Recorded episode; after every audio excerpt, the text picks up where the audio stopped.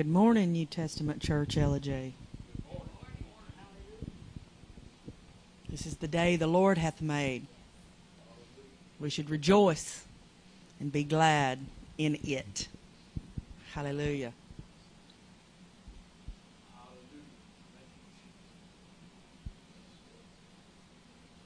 I'm trusting that we are all prepared for the service this morning. Reaching for God, trusting in God, believing in God. Amen. That we didn't just get up this morning and haphazardly pick out something in a closet, walk to the car, half asleep, dreading the drive. I'm telling on somebody. but that we came excited, believing that God was going to do something in our hearts and lives and make a difference in us. Hallelujah. So that we can lift up the Lord to them.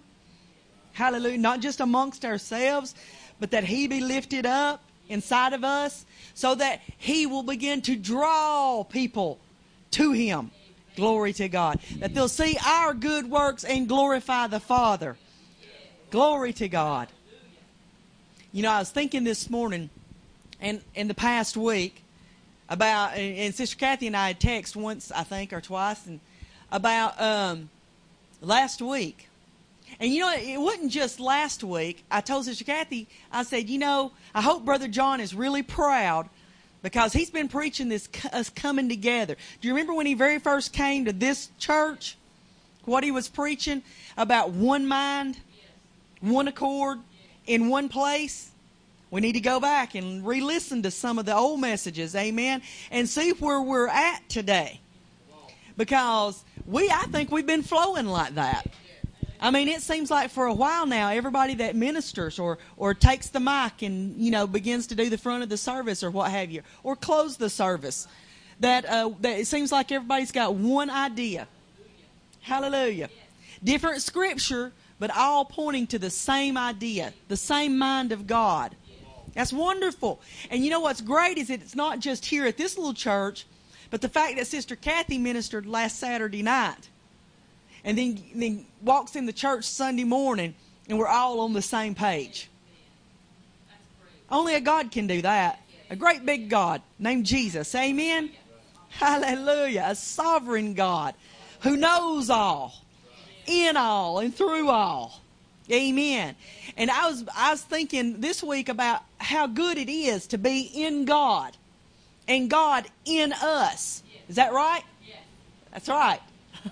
us in Him and Him in us. Because when we are, we begin to walk in the kingdom. That's what it's all about. We begin to see with the kingdom eyes and hear with kingdom ears. Hallelujah. What God has in store for his people. But there's there's certain warnings that come along with that because we don't need to get high-minded and think more of ourselves than we ought to because God's actually using us. And there is a true warning. I think there is. There should be a true warning that comes along because flesh will always revert back to flesh. And until we get our new bodies, we're kind of stuck with this albatross. we're kind of stuck with this dead man, dragging him around. But we just got to make sure that he behaves himself. And it's not my job to keep your dead man in check. It's my job to keep my dead man in check. I like what I heard uh, Ken Davis say long time ago. He said, It's not my job to make the well flow with water. It's just my job to make sure the well stays clean. Come on. Uh, some people may not know what I'm talking about. I hope I'm talking to some folks that knows what a hand dug well is. I'm not talking about county water that's piped to you.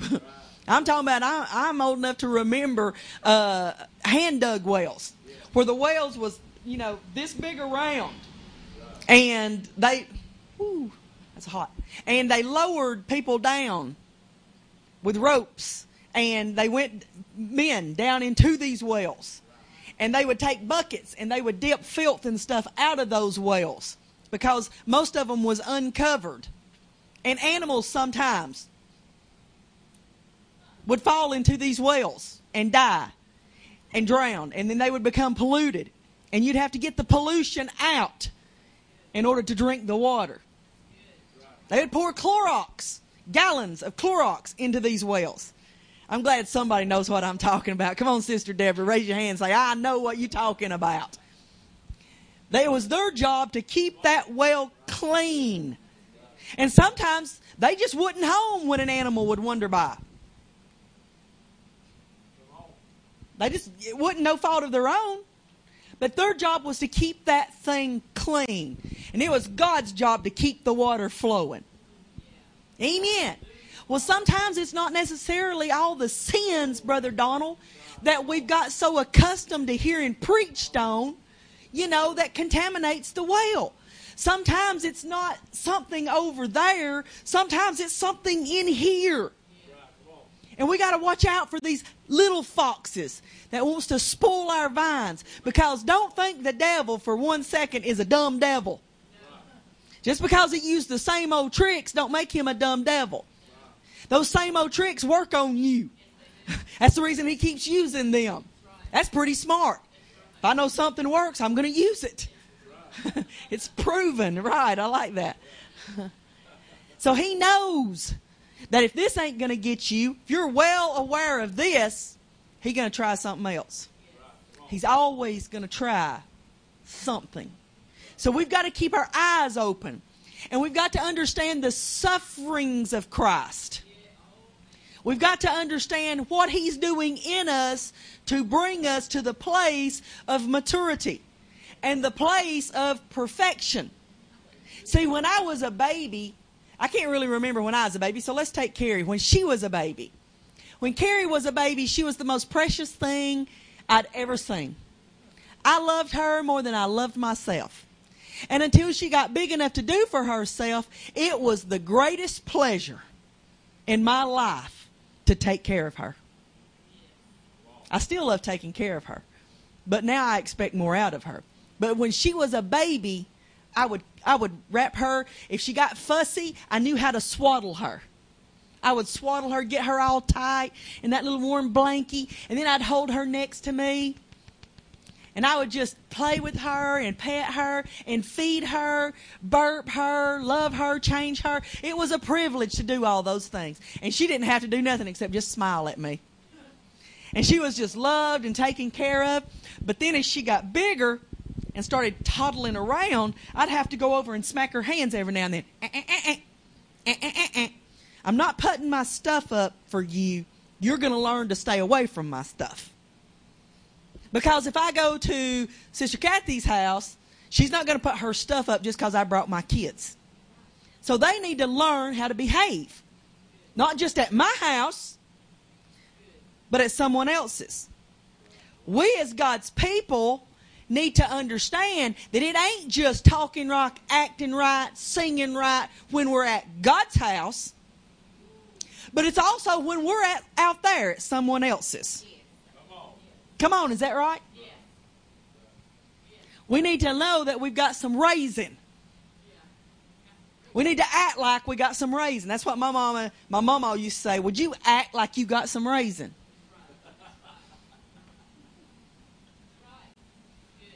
But what are we doing? I think a lot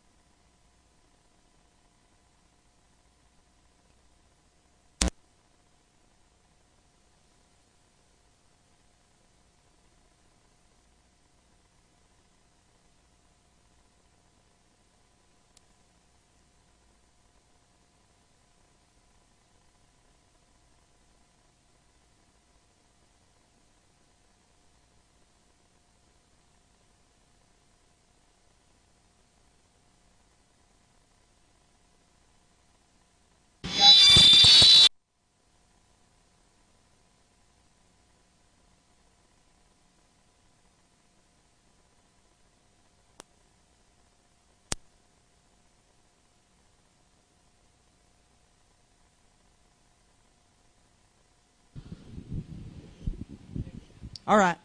Keep my hands off the mute button.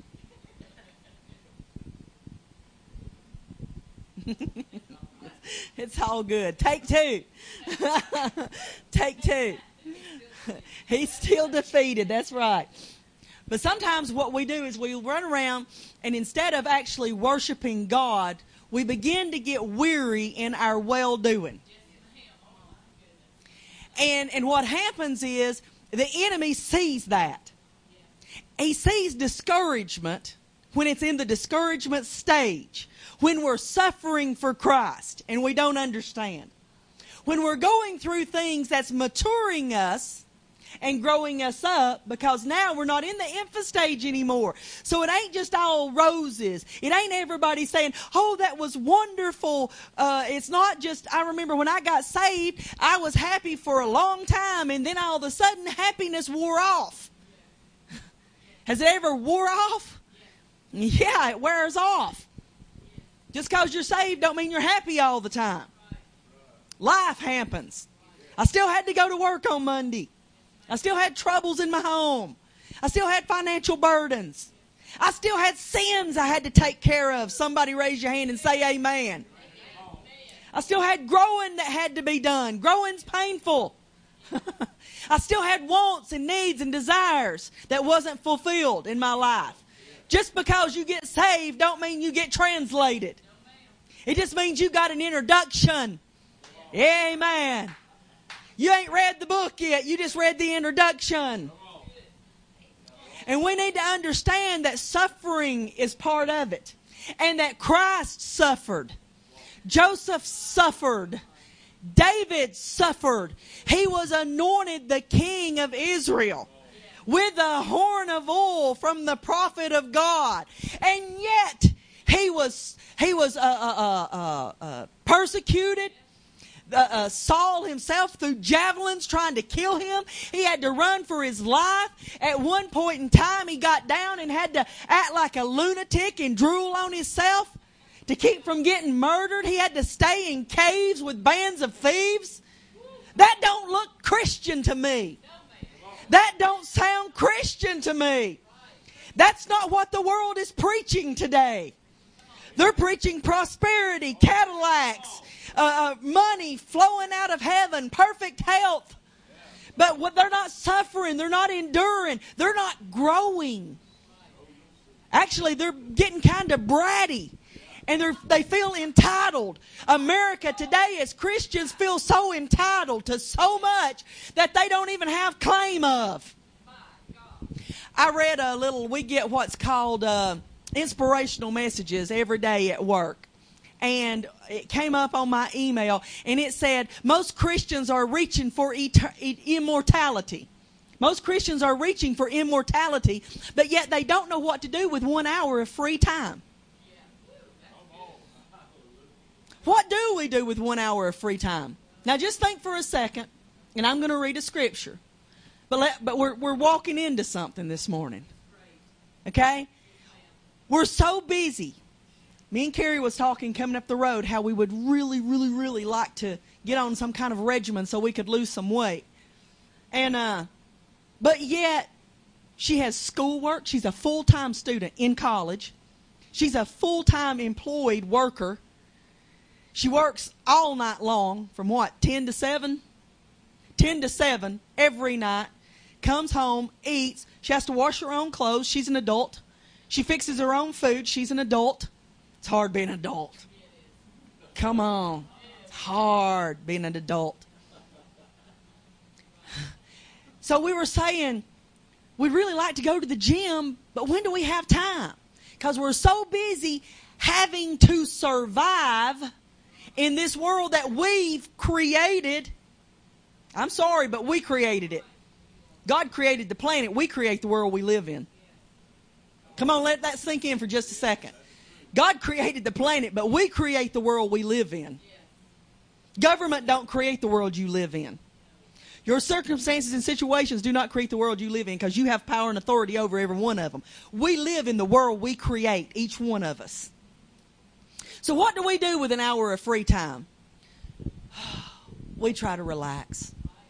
We try to unwind. We catch a movie. We go sit and listen to the birds sing and drink a cup of coffee. We're just so exhausted because we do so much. But how much does God play in that? In our free time. Because we all make time to study. We all make time to pray. I hope we do. We all make time for Sunday morning service, but I want to talk to you about free time for just a few seconds. Because that is a free will offering. That's something we give God that He don't demand. That's kind of like the offering above the tithe. Don't look at me funny now. Come on, this is we're word people. We done passed this. Y'all ought to be amening me, confirming that you know what I'm saying. Amen. So, what do we do though when we get in sufferings? Oh. Do we make time to just be alone with God? Or do we try to fix it? Do we try to fill that void?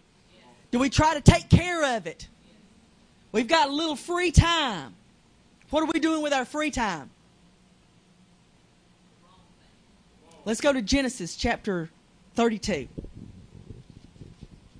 Because American Christianity is not the God fearing, God referencing Christianity that we're making it out to be. It's just not, not anymore. Today's Christianity is based and founded, and founded means that's their foundation, upon most idol worship. Idol worship. We worship more idols than we worship a true and living God. And I am so scared to say, but probably three fourths of everyone sitting in this Sunday morning service, not just here, but I'm talking about on the Sabbath day in every church, three fourths of probably going to open their eyes in hell one day at judgment. And they're going to be the ones who cried out and said, Lord, we went to church every Sunday. Lord, we paid our tithes. Lord, we, uh, we, we didn't cuss, we didn't drink, we didn't smoke, we didn't dope. But he's going to say, I really never knew you. Three fourths.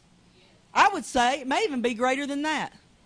I would say 90% of everybody who's got a Jesus bumper sticker and a t-shirt and pays all their money to listen to praise and worship CDs, come on and goes to these big, huge mega, mega churches, ain't going to be there with some of us in heaven.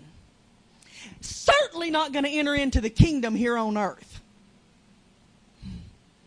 90%, I'd say. Because if you look at America, if you broaden your horizons past just your little family, broaden your horizons past this little church right here with one, two, three, four, five, six, seven, eight, nine, ten, ten of us. Ten on a Sunday morning. Broaden your horizons past this little group. Let's look at the world for just a second. Let's look at the United States for just a second. If you were standing in uh, China looking at America, what would you say about her? Would you say she's a God fearing country? If you were in another country watching our media, watching our news feeds, that's, that's telling everybody everything, what would you think about America? I'd say, oh Lord, we need to send missionaries. We need to get the gospel to them people. Oh my goodness. But you know what has happened? We have filled ourselves up on junk food and we don't crave the real word of God anymore. We've hardened our heart to the gospel because we've looked at our neighbor and we've judged God according to our own selves.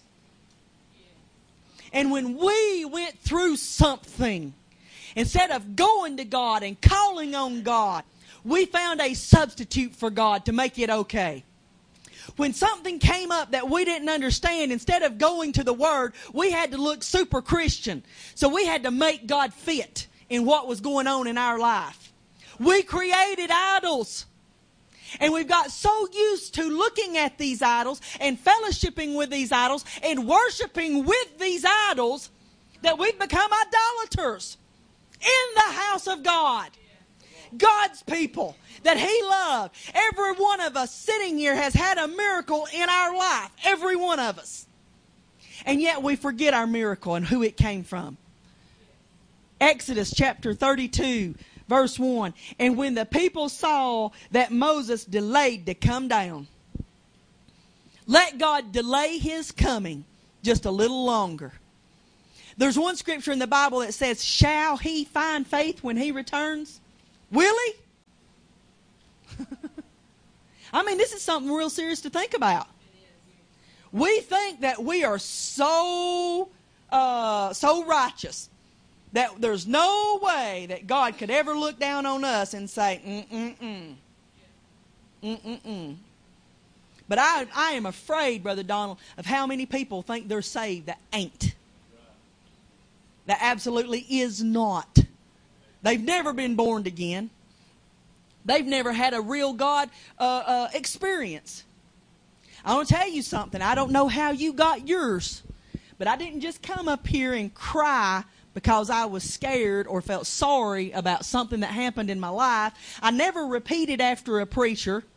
I never signed a card. I had an experience. And let me tell you what comes along with an experience a change. Something changed in my life.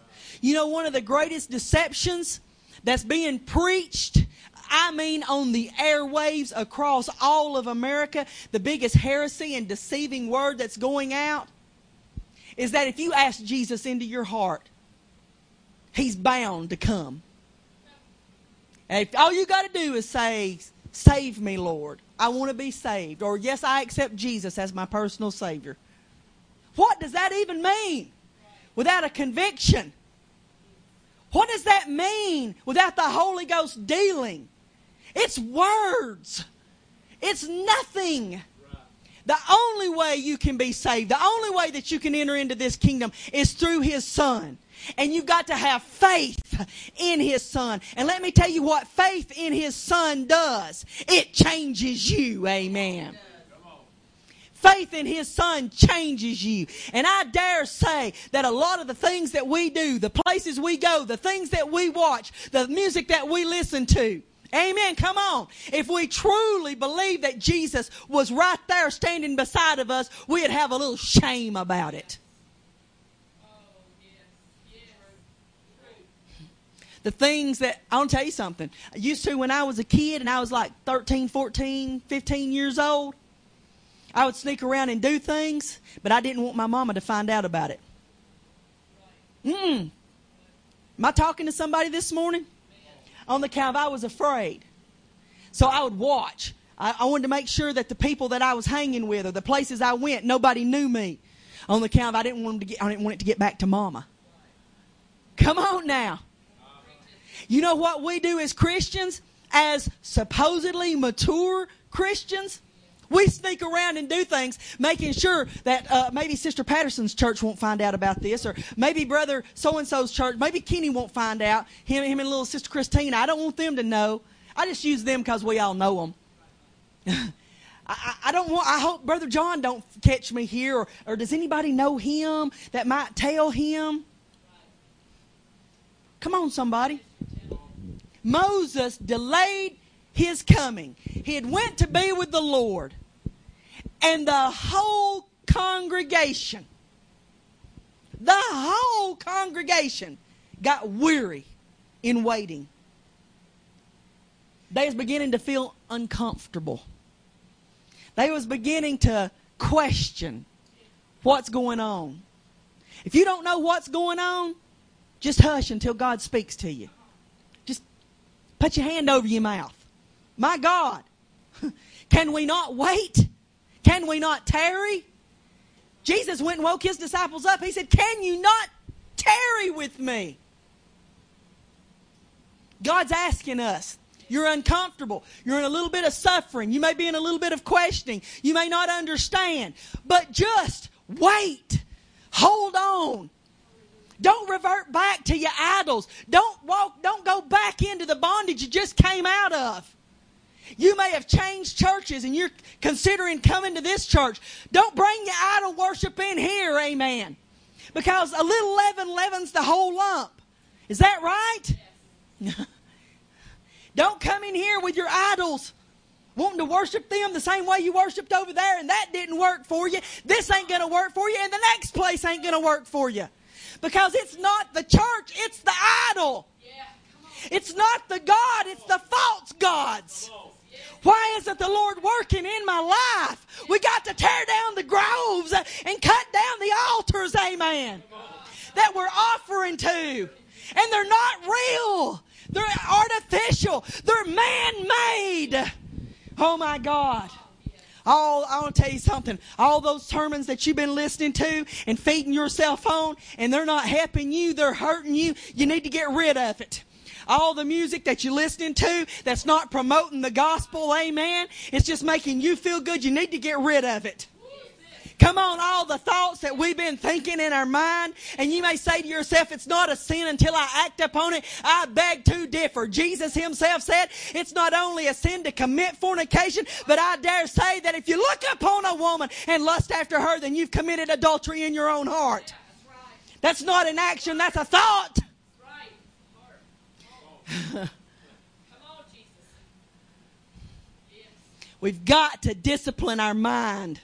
We've got to get rid of idols. We've got to get rid of these strange gods that's hindering us. Because what's going to happen is we're going to have a test one day. And it's going to be real quiet. And you ain't going to be able to get a hold of Brother John, Sister Lisa. You're not going to be able to get a hold of your favorite preacher. You're going to pray and God ain't going to say nothing. And you're going to start wondering, where's he at? Where's he at? Then the devil's going to come by because it's your season. That's your season. Jesus had one. We're going to have one.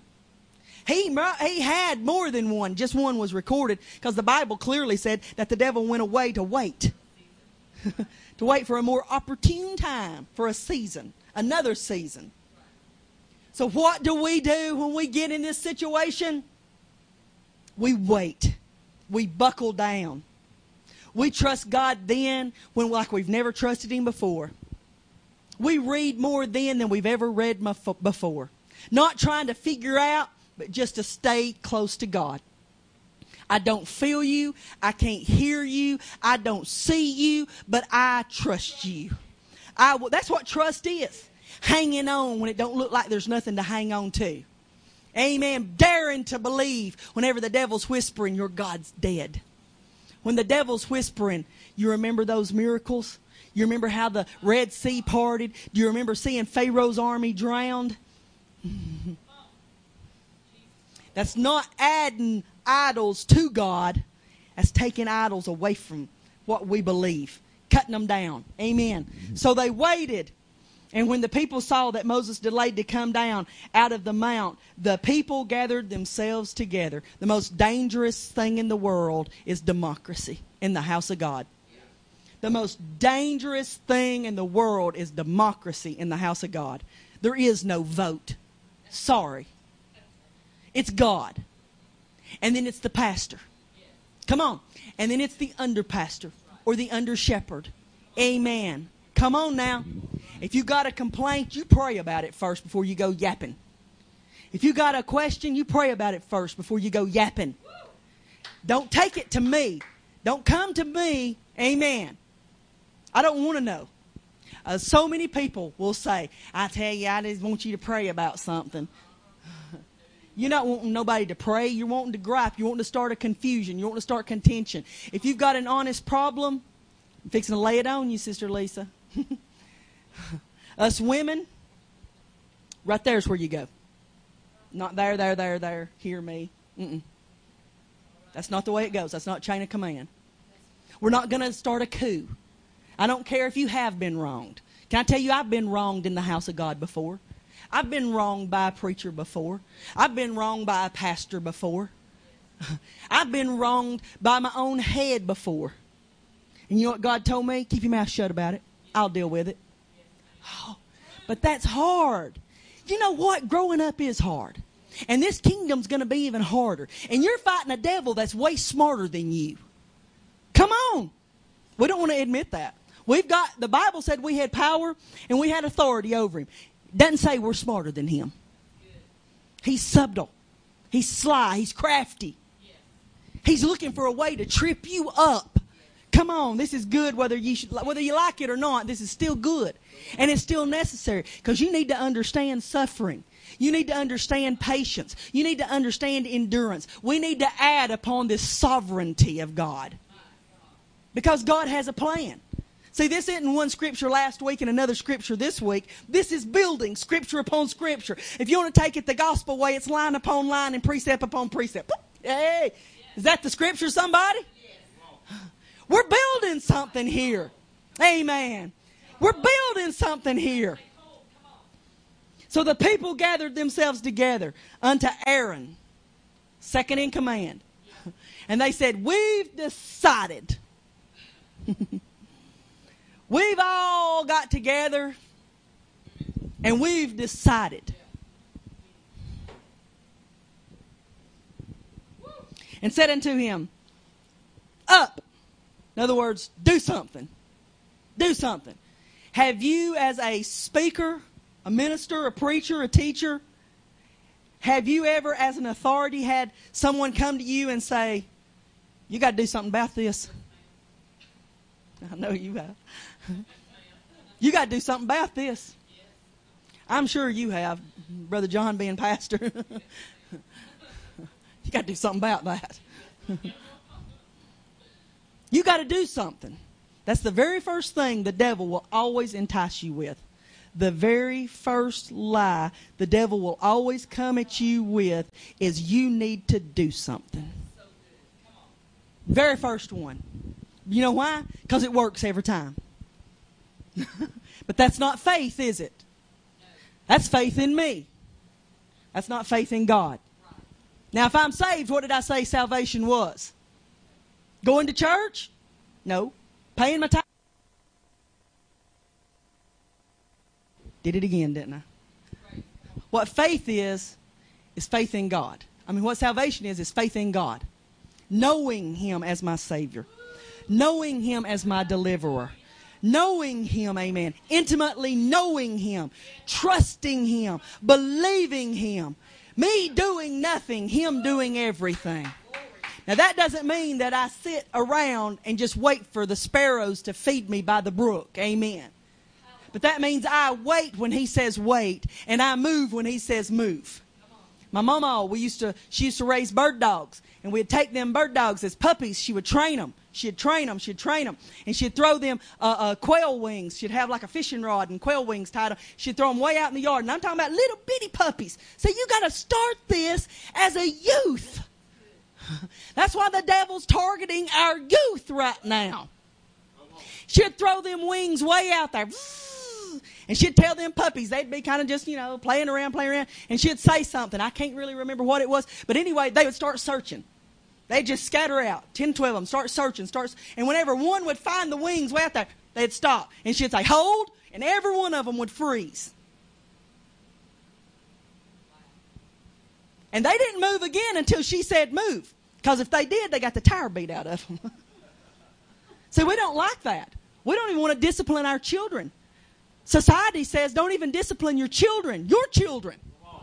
I'll tell you, when I was growing up, society disciplined me. If, if my aunt or uncle saw me doing something, they'd grab me up. They didn't have to ask mama. now they, now that's not even the case.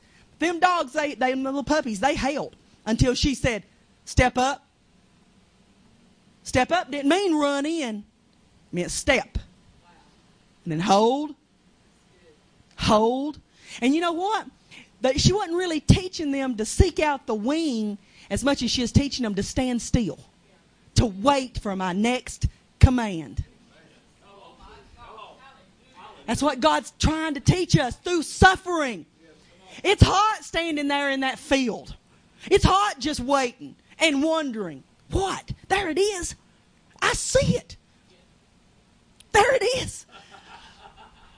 Let me go. Let me go. Hold.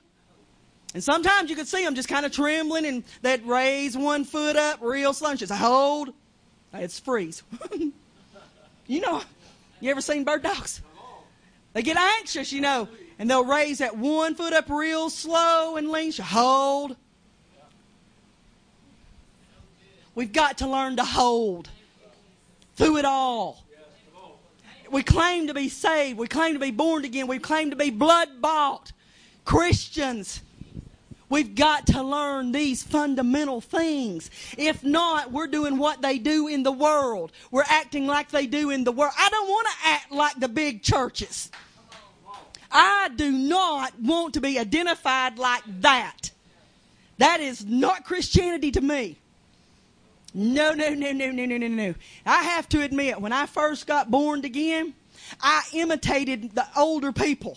I wanted the long hair. I wanted the long dresses. You know why? Because I was a child, and to me, I had so much respect for them. I wanted, because I thought they had what it took, and I was willing to do anything to get that.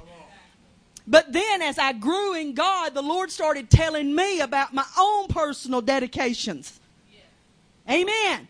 And He started cutting away from me some things that they still operated in. Like some of those tongues that Brother Metter talks about.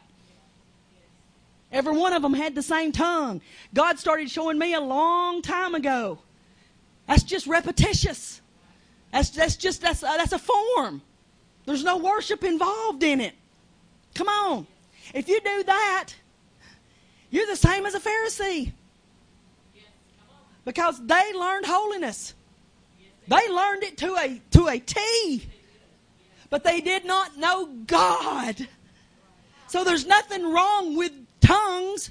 We're not coming against tongues. We're coming, coming against a form. The formula that the church has devised. Because that formula turns into an idol and we're calling it Jesus. Do you understand when they made the golden calf? They called it Jehovah. They didn't call it Ra. They didn't call it the sun god. They didn't call it by another name. They called that golden calf Jehovah. Is that not scary? The church has done the same thing. We've created idols and we're calling it Jesus. We've created form. We've created idol worship. We've built altars to it. And we're calling it Jesus, but there's no power in it. And God is angry. And they said unto Aaron, Up, do something, move. The first thing the devil will come at you with is you do something. You move. I can't tell you how many times I have sat in church services, different church services, and saw the error in it. Now, that's not me being judgmental, that's me using discernment.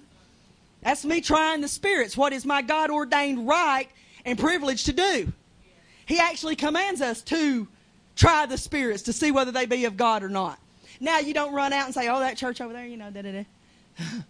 but you know where you're supposed to do, where you're supposed to be, and what you're supposed to be doing in the midst of all that. You're supposed to know the real from the wrong, the the the, the reality from the fake.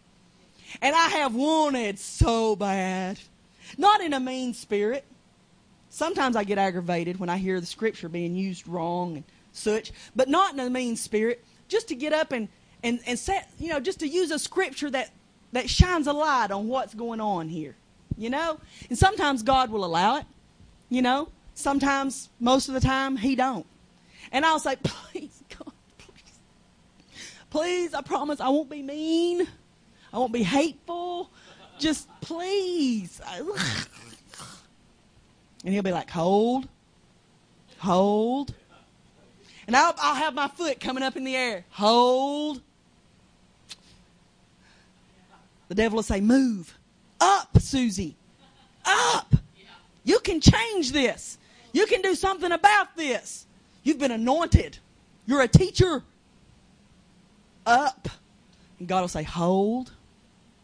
Hold. That's suffering. It ain't always sickness that's suffering. Come on. It ain't always sickness that's suffering. It ain't always your financial debt that's suffering. It ain't always you wanting something and not getting it. That's not necessarily suffering. Sometimes knowing to do right, knowing what is right, and God saying it ain't going to prosper anything, it just brings confusion. So hold. Yeah. And sometimes the judgment of God's own people. Do you know the Bible actually said that He had confused their very thoughts, the fruit of their thoughts? That's in the Word. God said, you know what? They're so hard hearted. They're so contrary. They're so set in their own ways. I've called, I've beckoned, I've pled, and they won't change, so I'm going to confuse the very thoughts that they have. And they just go in this insanity. And for you to come in and try to straighten it out is against the will of God. Hold. It's suffering. Don't yeah, you don't want to use the word suffering so much that people misinterpret the word suffering and think that it's only sickness or that it's only debt or it's only persecution. Sometimes it's God training you. Because telling somebody like me to hold sometimes is suffering. There's a lot of people that would just, you know, real timid and would like to back out of some things, and they're like, but me, I'm like, nah, let me step right in with the love of God and a smile on my face. I can fix this, God. I can open the scripture up. Oh. Yeah, and be sweet about it. And God says, Hold. so they said unto Aaron, Up, make us gods, which shall go before us. For as for this Moses, the man that brought us up out of the land of Egypt, we want not what is become of him. He's just gone 40 days. I've been in mess that's lasted 15 years. yeah. I've been in some stuff that's lasted years. And I would have gladly traded for 40 days. Come on. I've had stuff in my life that's carried on and on and on. I've had generational stuff that started back in my grandparents, and that's as far back as I know. It could have been in their grandparents too that's come down the line, generational stuff. That's the Word of God that I'm having to deal with now because God has opened my eyes up to it. And that's been centuries, generations of hold, hold, hold. Come on, is that right? But they said, we want something done now. 40 days is too long. 40 days is too long to be in this situation, to be in this mess. I've waited on God. I've waited on Moses. I've prayed about it. I've talked to everybody in the community about it. I've got on the phone, called Fort Payne about it. I've done everything I knew to do, so now get up and do something. We want a God. We demand something that we can see. And Aaron said unto them, Break off your golden earrings which you have in your ears, your wives, your sons, your daughters, and bring them unto me. And the people break them off and carried them, uh, which were in their ears, and brought them unto Aaron. And he received them at their hand.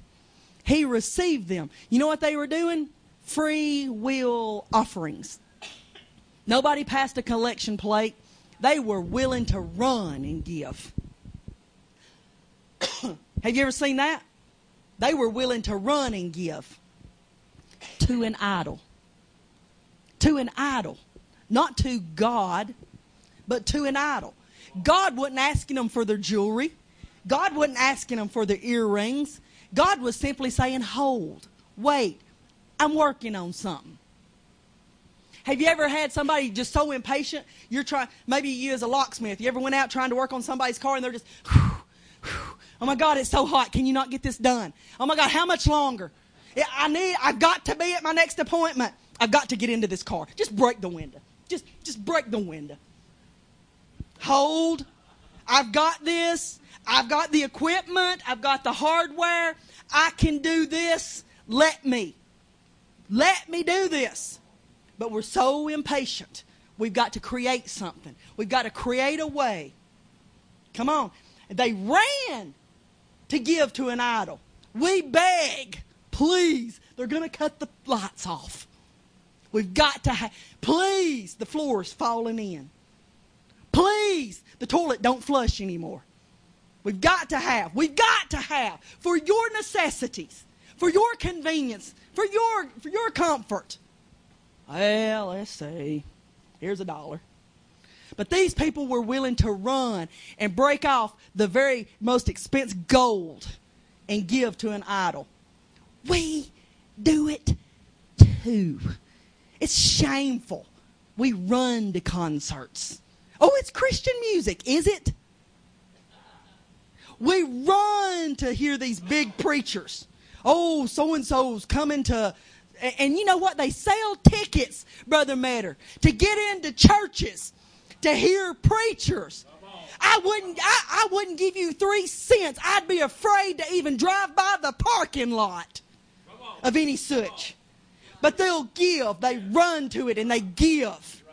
Oh my God. They set up their flea markets out in your uh, uh, vestibules when they come to sell their wares and we buy it and hoard up this stuff. Trinkets of, for idols. That's idol worship. And we can't give a free will gift to God's house. Come on, this ain't just about tithes and offerings this morning. This is about suffering. This is about holding. This is about idol worship that church people have. Not sinners, church people. We have these built up in our own lives, and God said it's time to break them. It's time to tear down your altars. It's time to, time to burn your groves and, and your idol worship. Amen. Get rid of this stuff. It's hindering us. My God. And all the people break off their gold earrings which were in their ears, and they brought them unto Aaron. And he received them at their hand, and he fashioned with a graving tool after he had made it a molten calf. And they said, These be our gods, O Israel, which brought us up out of the land of Egypt. They're calling this calf God. We're doing the same thing. I, ha- I don't have to go back over it time and time again. All these things that we're doing, and we're calling it Jesus. We're calling it God. And we've never once asked Him, What do you think about it? How do you feel about it? I want to tell you what, Brother Donald. If you can go down the road and listen to a gospel song and it gets you all teary eyed and then somebody cuts you off and makes you want to cuss, something's wrong. Something's wrong. If we can come to the house of God and listen to preaching and it, and we just say, "Oh, that was such a blessing. Thank you. I needed that. I needed that." And go straight out in the churchyard and get mad cuz somebody's opened their car door and scratched our vehicle. Something's wrong. Something your God don't last 5 seconds. Your God ain't lasting. He's not holding. Amen. The God of Israel, the God Jehovah, he told him, he said, You wait 40 days for a word. Wait 40 days before for another word. We can't wait five seconds. The song that we're crying to can still be playing on the radio and anger fill our hearts. That's not God.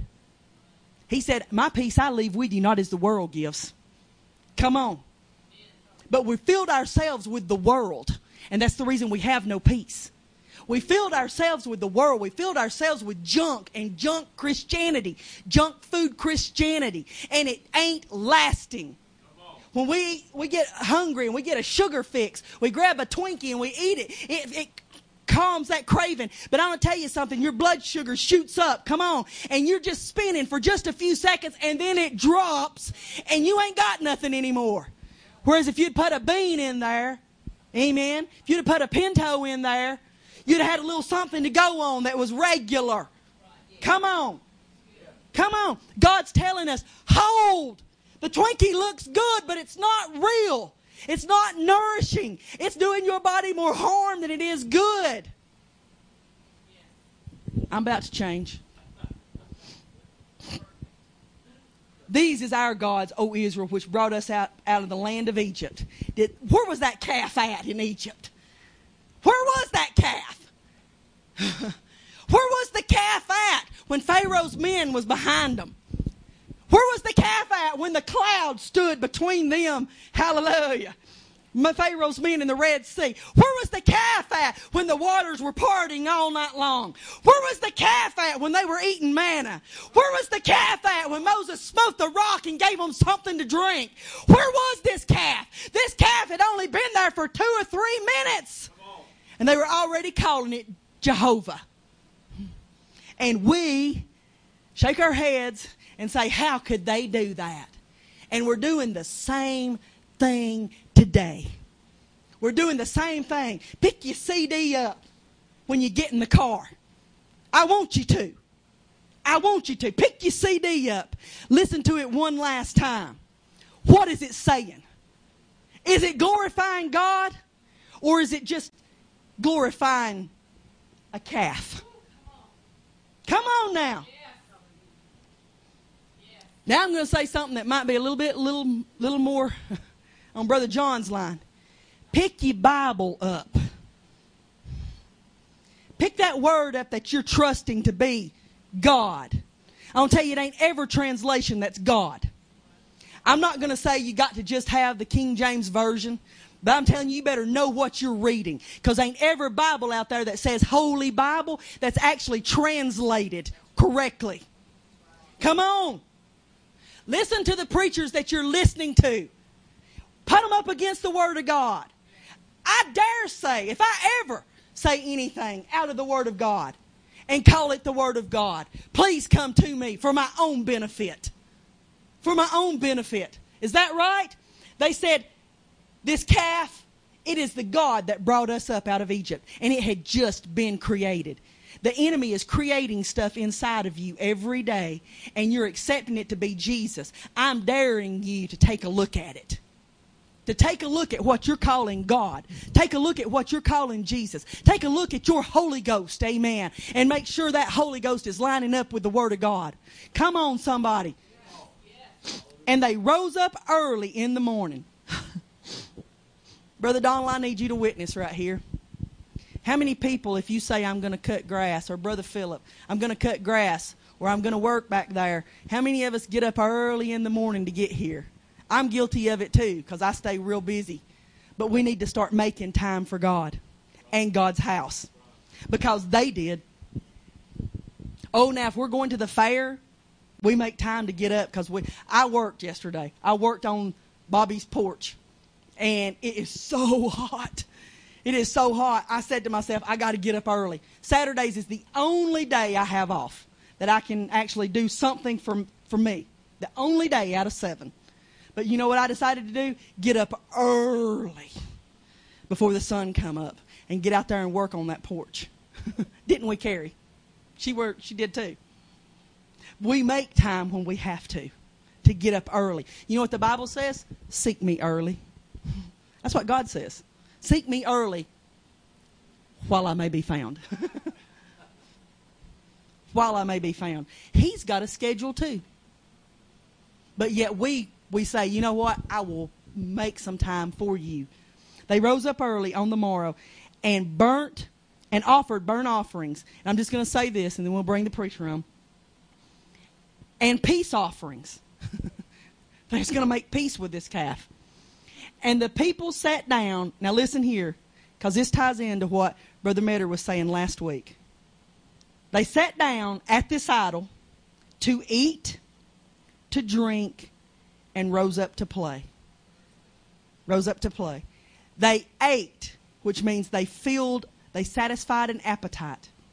They had an appetite for a God, the world, things that made them feel good. Our flesh is hungry for the world. It has an appetite. They rose up and they filled that appetite. They drank. They got drunk in the cares of life and they played. That word play means sexual immorality. Fornicators, adulterers and fornicators. They did all this in the name of God. Could you see why he got angry? I mean, could you see why God would get angry? They they had an appetite for the world and filled themselves and filled themselves and said, We're doing this in the name of, we would call it today, Jesus. We're doing this in the name of Jesus. They got drunk on the lusts of their flesh, fulfilling the lusts of their flesh, and they called it Jesus. And then they began to perform sexual immoral things right there in the presence of the altar that they had just burnt offerings to. And they called it, had the audacity to call it Jesus. God's saying, I'm tired of this. Last thing I'm going to say, and I'm sitting down. God spoke to Moses, one out of millions that came out of Egypt. One out of millions who was standing. Hold, hold. And he said, I'm going to kill every one of them. I'm going to destroy every last one of them. You can't do this in my name and get by with it. Church, we can't do these things that we're doing any longer in His name and get by with it. He's coming. He's coming. He's coming not to call us out, but to judge. He's coming. And where's he going to start, Sister Kathy? His house. Judgment must first start in the house of God. It's time to examine, examine whether we be in the faith or not. Amen. Because just because you got a profession, just because you prayed one time, amen, that don't get you a ticket. Amen. If you've truly been born again, you are born again in faith in his son. And faith in his son will create a hunger and a desire after holiness and righteousness. If there's never been a change, you ain't got what it takes. Come on, somebody. I want us to stand to our feet, welcome our pastor. Amen. Who's going to lead us into the Word of God further and further and further. And we're going to grow and receive it. Amen.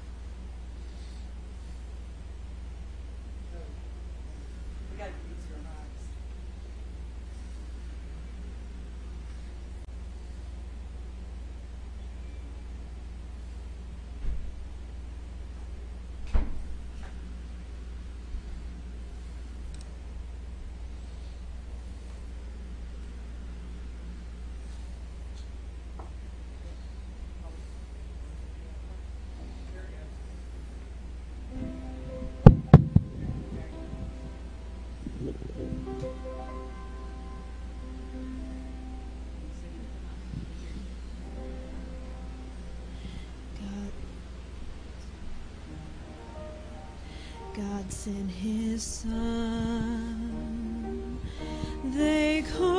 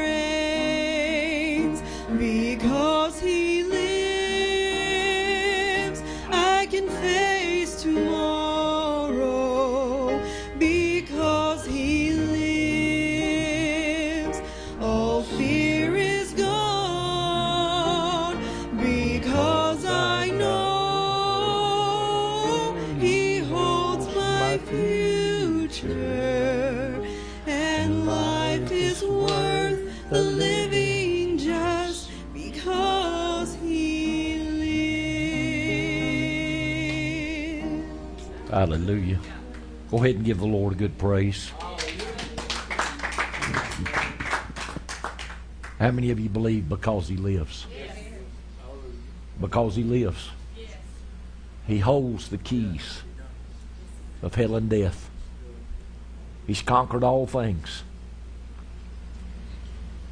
And the good thing about it is, He wants to come live right here. In that authority, in that dominion, He wants to come live right here. That's what He created us for. Do y'all realize that? God created us to be His house. And we've got to get ready.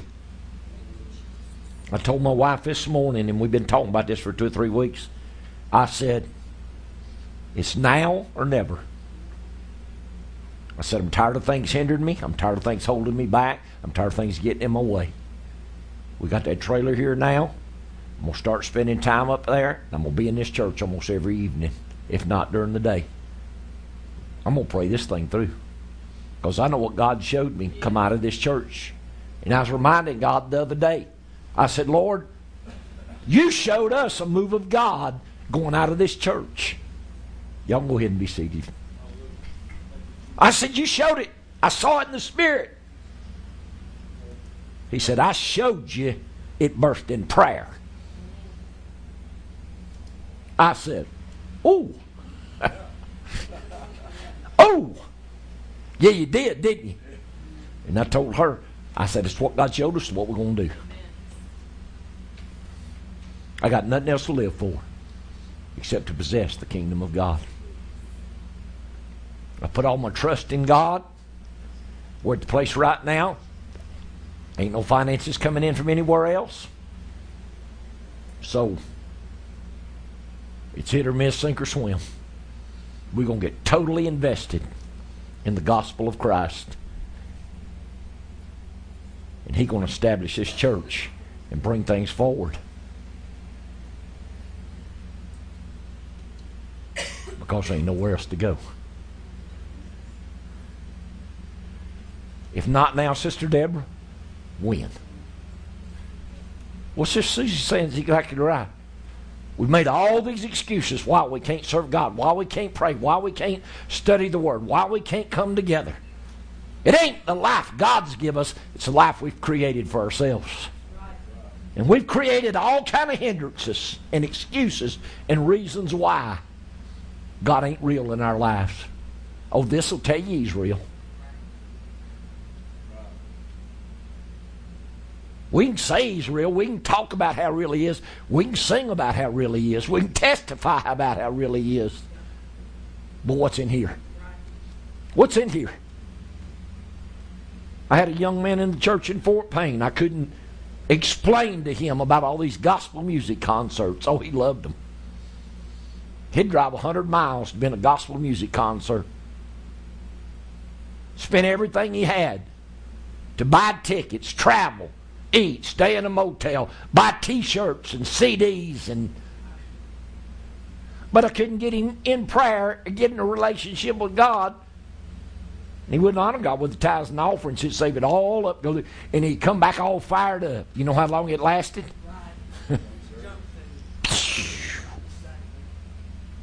all fired up. I kept saying, I said, boy, they're entertainers. They're entertainers. You could see them behind the scenes, they're probably drug addicts, dope heads, adulterers, fornicators, alcoholics. I said they're entertainers.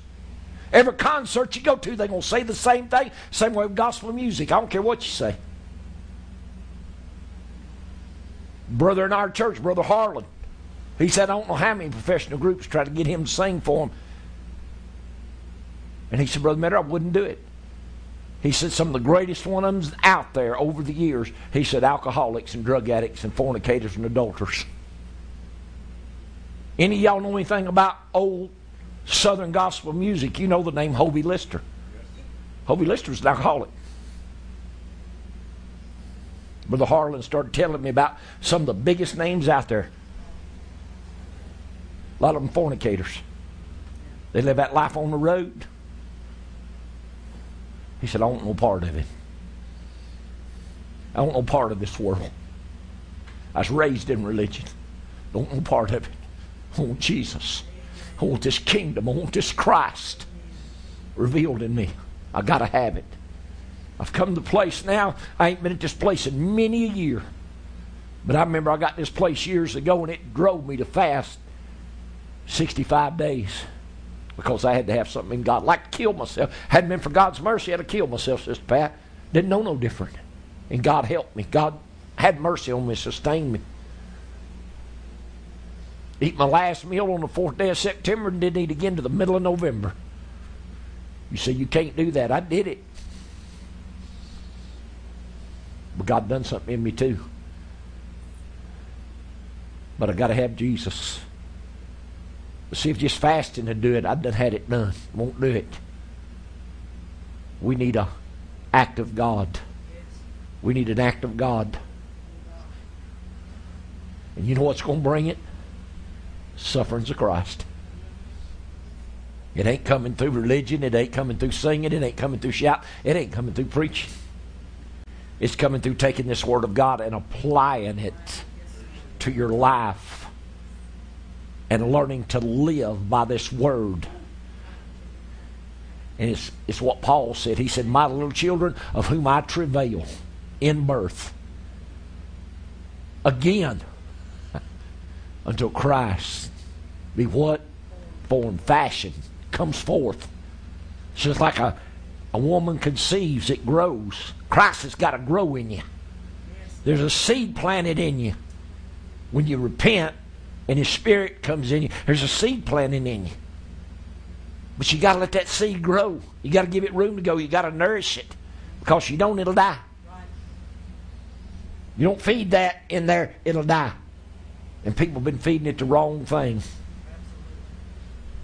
And we brought forth idols and idol worship. I got tickled this week.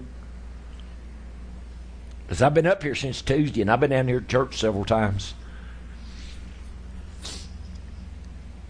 I think it's Tuesday. It's Tuesday I come up. And I'll go home tomorrow and spend some time with my family, but then Tuesday or Wednesday I'll be right back up here. I told Brother Thomas Quentin the other night, I said, I'm fixing to get to church every evening. And I said, I'm going to pray. He said, I get off at 5 o'clock. He said, You'll text me and let me know. He said, I'll come to church and pray with you. We're going to do it or we ain't. We're going to do it or we ain't. Because if we don't do it now, when we going to do it? We're going to keep making excuses, putting things off. This is going to come up. That's going to come up. You make up your mind to pray, everything in the world come up. Every reason, every excuse, every upsetness, every distraction, everything the devil can do to keep you out of prayer, it's going to pop up. Amen. It's going to come up. It's going to come up. But the Lord really started dealing with me. He's been dealing with me on the sufferings of Christ. And see, church don't teach people that they're going to suffer. They teach them they're going to be caught out of this suffering. Lord told me two weeks ago, the tribulation we fixing to enter into is the sufferings of Christ. And if we don't go through these sufferings, ain't nothing going to be perfected in us. Ain't nothing going to be perfected in us if we don't learn to endure these sufferings. That scripture in the Word of God that says, He that endureth unto the end, the same shall be saved. The Lord told me that enduring is enduring tribulation. And you go through that tribulation, you endure that suffering. At the end of it, God's going to perfect you. I ain't looking to go to heaven. I'm looking to possess the kingdom of heaven, the authority and dominion of Christ living in here. I got to have something to help people. That's my calling. That's my purpose. If I can't help people, if I can't preach this gospel and bring healing and deliverance and help and teach people how to live holy and clean, I told somebody long ago, I said, take me out somewhere and shoot me. Get rid of me because I ain't good for nothing. It's what I've lived my whole life to do. 44 years, fixing going to 45 years of presenting my body to, uh, to the Lord to be able to preach a gospel and possess a kingdom. And if I wouldn't know what to do with myself I couldn't do this. And I sure ain't good for nothing else. This is all I'm good for. Oh, I can go out and do other things, but I'd be man most miserable. I would. I'd be man most miserable. Amen. But Jesus himself said in Matthew 12, I believe, no, 11, I think it was verse 12. He said, From John the Baptist unto right now, and it still holds true today, the kingdom of heaven suffered violence. So we know the kingdom of heaven is the authority and dominion of God taking its abode in here. And fullness will come somewhere. But he said the kingdom of heaven. So that authority and dominion that God wants to put in here has been fought against. It's suffered violence. But then he said in the violent. So what are you going to do? What is it that you're going to do that you're going to take this kingdom by force? Ask yourself. You going to keep going to church on Sunday and having a good time, singing and shouting, and weeping and crying, and hear a good message, and then go out and go right back in the world? Get yourself caught up in carnality and joking and funning and all the pressures and cares of life. And, and, don't pray, read your Bible, talk about God, study, do not present your body to Christ till you come back to church next week.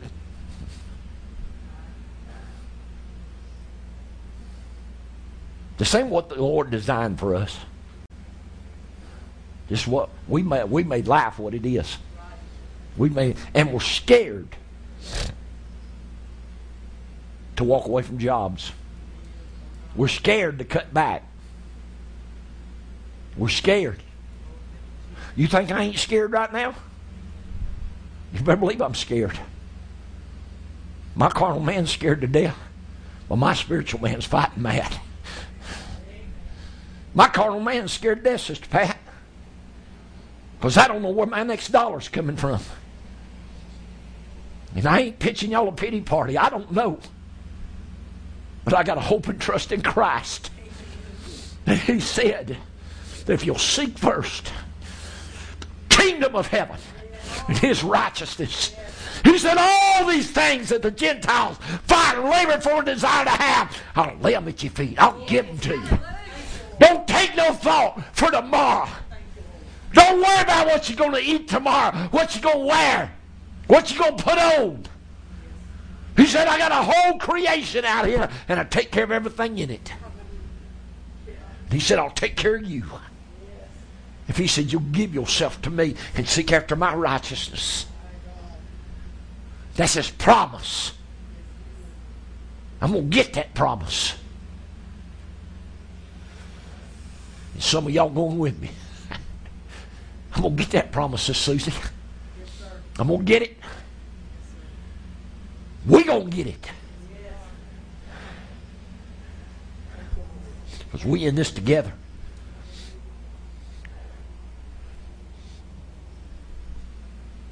You got bills to pay and you got things coming due and you know you got obligations and you're an honest and upright person, you don't know where your next paycheck's coming from. You don't know if there's going to be money there to pay the light bill, pay the mortgage, pay the car payment, put food on the table.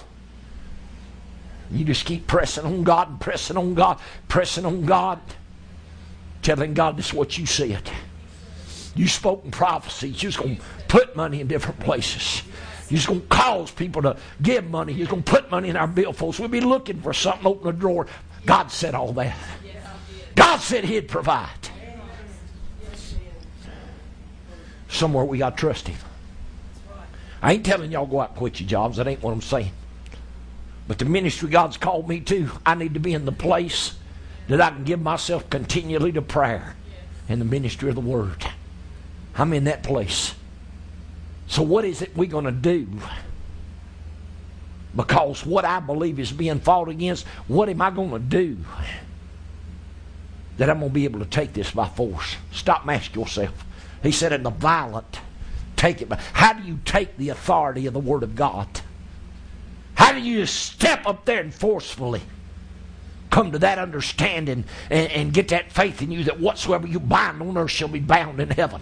Whatsoever you loose on earth shall be loosed in heaven. How do you forcefully and violently, how do you take this? That's what the word says. Said the violent going to take it. The violent going to take it by us. Amen. We're going to take it. We're going to take it. I feel something fixing to happen. I feel such a deep working in the Spirit of God. And there's just every now and then I'll feel something moving me that I just feel that authority, dominion of God that just wells up in here, and I'll feel that strength and that faith and that power. And somewhere the Spirit of God's going to move on me, and I'm going to step out there and begin to speak. Because all it takes is one act of God. All it takes is one act of faith to change things and turn things. Y'all hear me? God don't have to move all heaven. all he got to do is speak. We're going to have to lay hold of this thing. We're going to have to lay hold. But I'm telling you, and I've tried to tell people, and I've tried to tell people, you better get ready. Persecution's fixing to hit this country. Fixing to hit this country and fixing to hit it bad. You know, they got a thing on Facebook called Memories. And I clicked on that, and they had one from July the 2nd a year ago, and I clicked on it, and I was relating a vision that I saw back in the 90s of Jesus weeping over America like he wept over Jerusalem. And I went on down and I started telling people. I said, Y'all don't know the persecution, you don't know the trouble, you don't know the famine, you don't know the death, the destruction, the terrorism, you don't know what's fixing to hit this nation. And I said, You better get ready. You better get ready because Paul wrote in Timothy, he said, All that will live godly in Christ Jesus shall suffer persecution. And I ain't talking about somebody lying on you. I ain't talking about somebody just giving a bad report. I've lived through bad reports. I've lived through being reproached. I've lived through having my name cast out as evil. I can handle that. I'm talking about physical persecution to come this nation. People can't see it. God's blinded the eyes of the government officials. But it's being laid in foundation. This whole administration been in office has laid the foundation for the Muslim religion to start taking over in this country. And when they take over, they're going to bring in this Sharia law. Y'all say it won't ever happen in America. Hide and watch. Hide and watch. What did Jesus tell us? He told us he said they're going to persecute you. Some of you going to be beat. Some of you going to be stoned. Some of you going to be put to death. And see, all they uh, people think that all that happened back in Jesus' day with the apostles. Yeah, it did. And we would we wouldn't have never thought in our time, Kerry, of people getting their heads cut off. A few years back, we would never thought about. It. We would never thought about people being stoned. We would never thought about people being beat with rods. So they took all them sayings that Jesus said and they applied them to the apostles, and they said, "We're getting out of this. Lord's going to catch us out of this. We ain't going to go through what they went through. What does Sharia law do? Beat you with rods, stones you to death, cut your head off. The very persecutions the Lord warned us about in the Bible, they're happening today, and they're happening to Christians overseas." So y'all think God's going to let them get their heads cut off? Y'all think God's going to let them be stoned and be beat? Y'all think God's going to let them go through all this? And all us good little Christians over here, Lord just going to want to go, whoop! But wake yourself up. All that will live godly in Christ Jesus shall suffer persecution. You're going to suffer it. Y'all hear me? You're going to suffer it if you live godly, if you live holy. Now, if you with this modern bunch that all they want to do is have good church and the, all they want to talk about is their prosperity, their material things, how God's blessed them in the natural. how good God's been to them. I don't know that gospel. And I don't want to know that gospel. Because they don't line up what Paul and Peter preached. Peter wrote in 1 Peter 5, he said, Be, be on guard.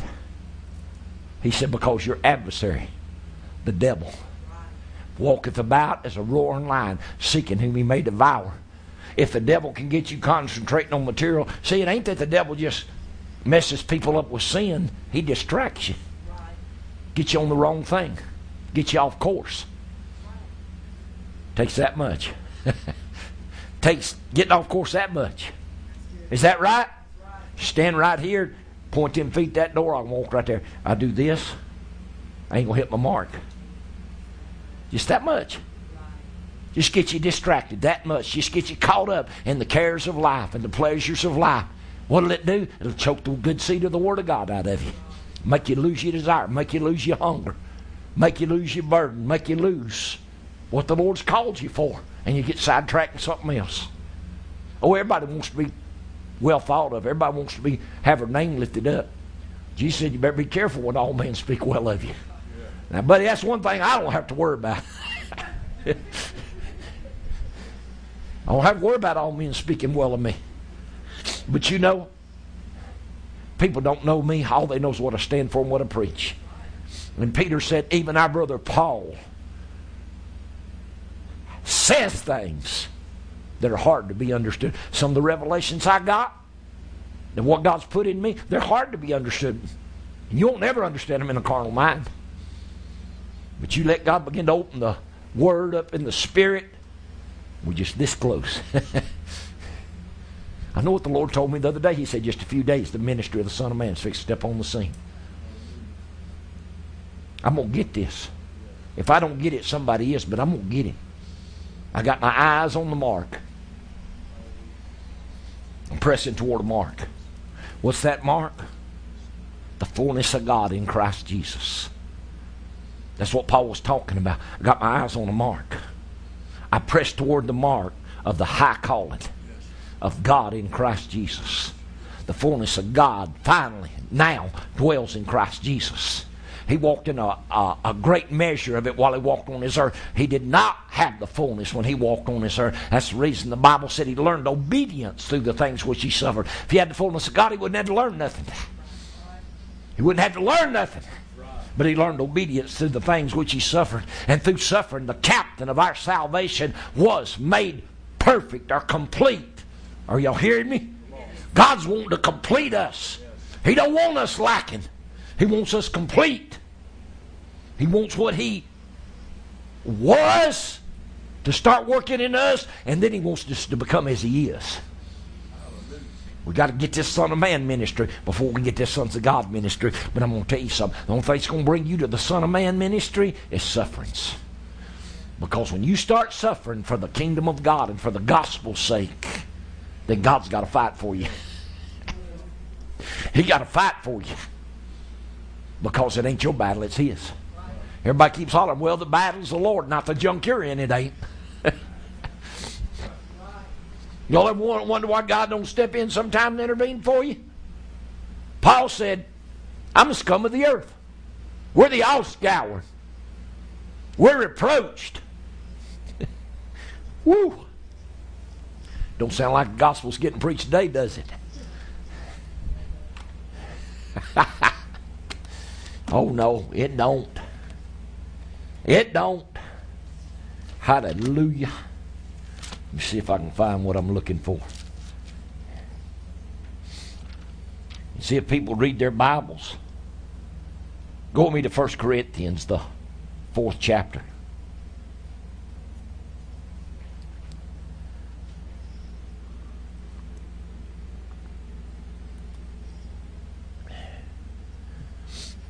Maybe this isn't what y'all come to hear today. But you know, I found out the Lord will always give us something that's good for us instead of being good to us. I'd rather have God give me something that's good for me. My mama said, and she's grown up, said every spring,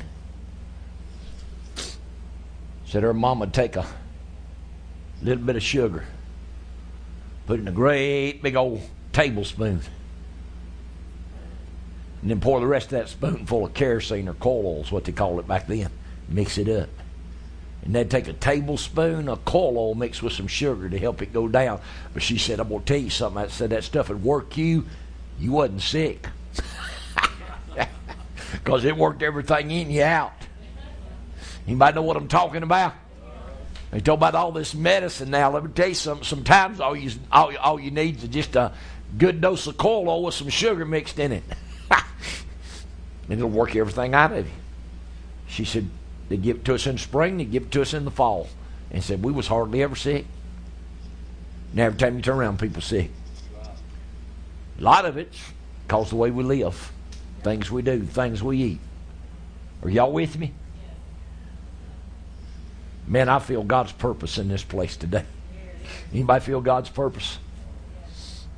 First Corinthians, fourth chapter, ninth verse. For I think that God has set us, the apostles, last, as it were appointed to death. For we are made a spectacle unto the world and to angels and to men. God didn't just say, I'll make you a spectacle to men. He said, I'll make you a spectacle unto the worlds and I'll make you a spectacle to angels. He said, the angels in heaven. Do y'all know the angels don't understand this kingdom? They don't understand this gospel. They can't. Bible said they desired to look into it and can't. It's not revealed to them. He said, you'll be made a spectacle to the angels. They'll be laughing at you and making fun of you. So God tells them, be quiet and get down there and help you. because he said, I made my angels ministering spirits and my ministers a flame of fire. Do y'all know how close we are to something being revealed in us? That the devil ain't going to know what to do with us. He ain't going to be able to do nothing with us. Hallelujah. We are fools for Christ's sake, but ye are wise in Christ. We are weak, but ye are strong. Ye are honorable, but we are despised. We're what? Despised. The world don't love you. The world hates the standard of righteousness that's lifted up in a real servant of God's life. You know why? Brings conviction on them. Brings conviction on them. Because when they see somebody living it, Sister Pat, they know they can live it. They know they've been taught to live it. They know where they was raised right. And they see somebody living clean and holy and walking upright. They despise you because they don't want to change. they don't want to change. When light shines out of darkness, darkness comprehendeth it not. Men love darkness rather than light. People want their idols, they want their sin, they want their evil, they want their prosperity. They don't want righteousness and wholeness. Not very many of them. That's why God said, I got a few. Amen. There's a few fixing to find a straight and narrow way that's going to lead to this kingdom. Maybe y'all rather I turned over Daniel and the lions den and preach some good faith.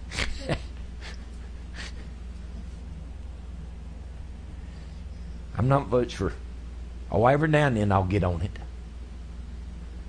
If I start preaching about Daniel and the lions then I'll wind up preaching about your shack, my shack, and to bed we go. Because that's about the spirit of the church world now. It's full of adultery, it's full of fornicators, full of perversion, full of evil.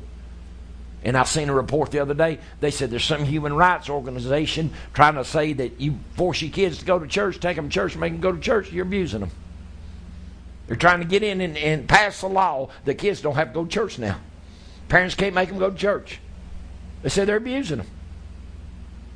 It's against their human rights that parents can make them go to church. This world has lost its mind. Let me tell you something. If I got them at home, they'd still go. I don't care what kind of law they pass. My daddy told me, he said, son, I don't care if you're 25 years old, as long as you live under my roof, you go in church and you're going to do right and you're going to act right. Day you don't, you better be able to make your own way. and at 17, I moved out. But it wasn't because I disrespected mom and daddy. I wanted to live my own life and I wanted to become a man. And it wasn't about two years. But God got a hold of me and turned me upside down, inside out, backwards and forward, and I turned committed my life to Christ. It wasn't that I was bad. I just like some of y'all didn't want nobody telling me what to do. and when I got old enough to make my own way, I made my own decisions. But that's the way it's supposed to be. But once you give your life to Christ, heard Sister Daniels preach one of the greatest messages she ever preached right there in Fort Payne, Alabama. She said, Some call him Savior, but I call him Lord. It's one thing called Jesus your Savior. It's another thing call him Lord and give him control of your life. Amen. He don't have control of our lives. You tell yourself what you want to. He don't have control of our lives. We do our will and we try to get God to sanction it. We do what we feel like we need to do. We live our lives according to what we want and we try to get God's blessings on it. I think you should have just kept going. she laid a good foundation, didn't she? Hallelujah. Woo!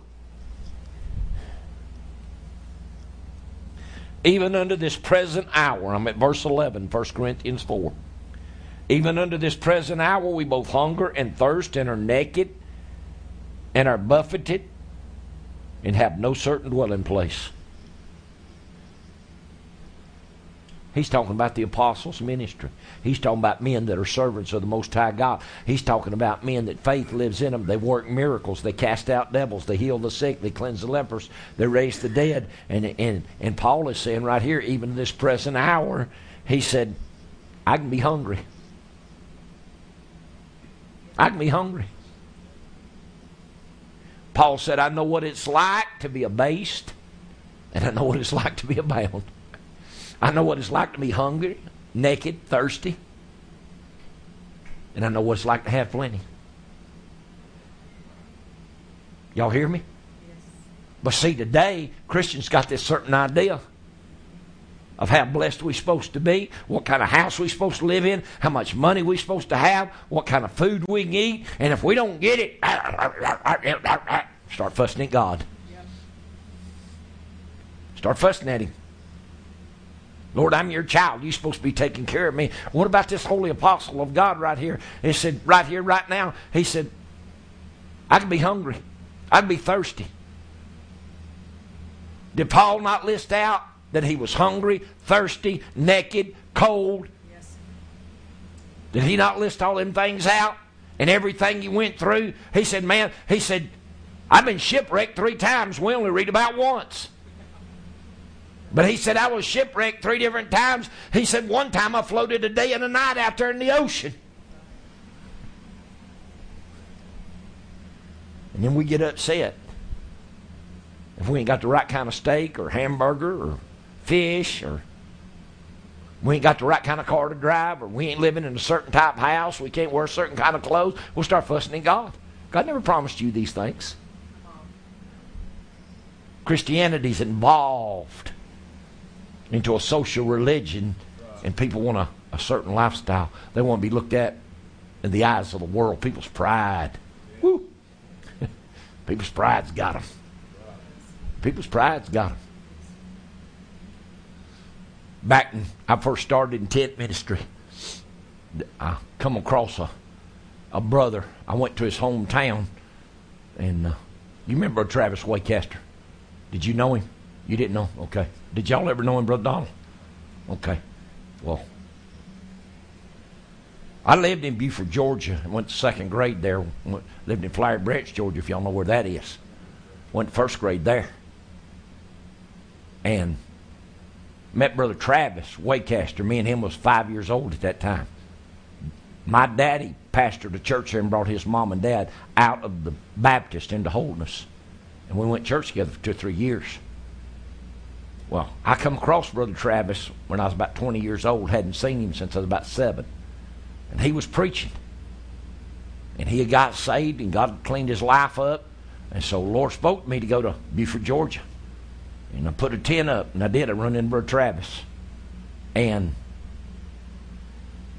we got reconnected.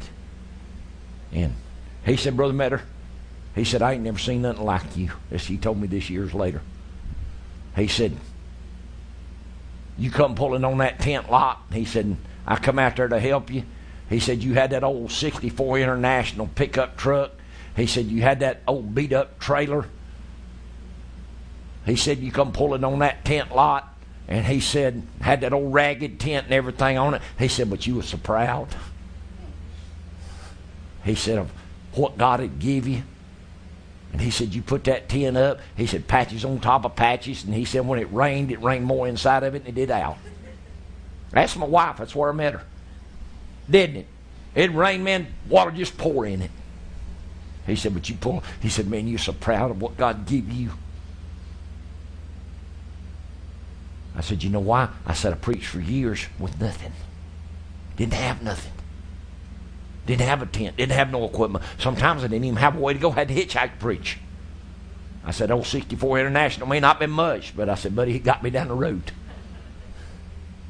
But see, a lot of people won't do that. They won't use what they've been given.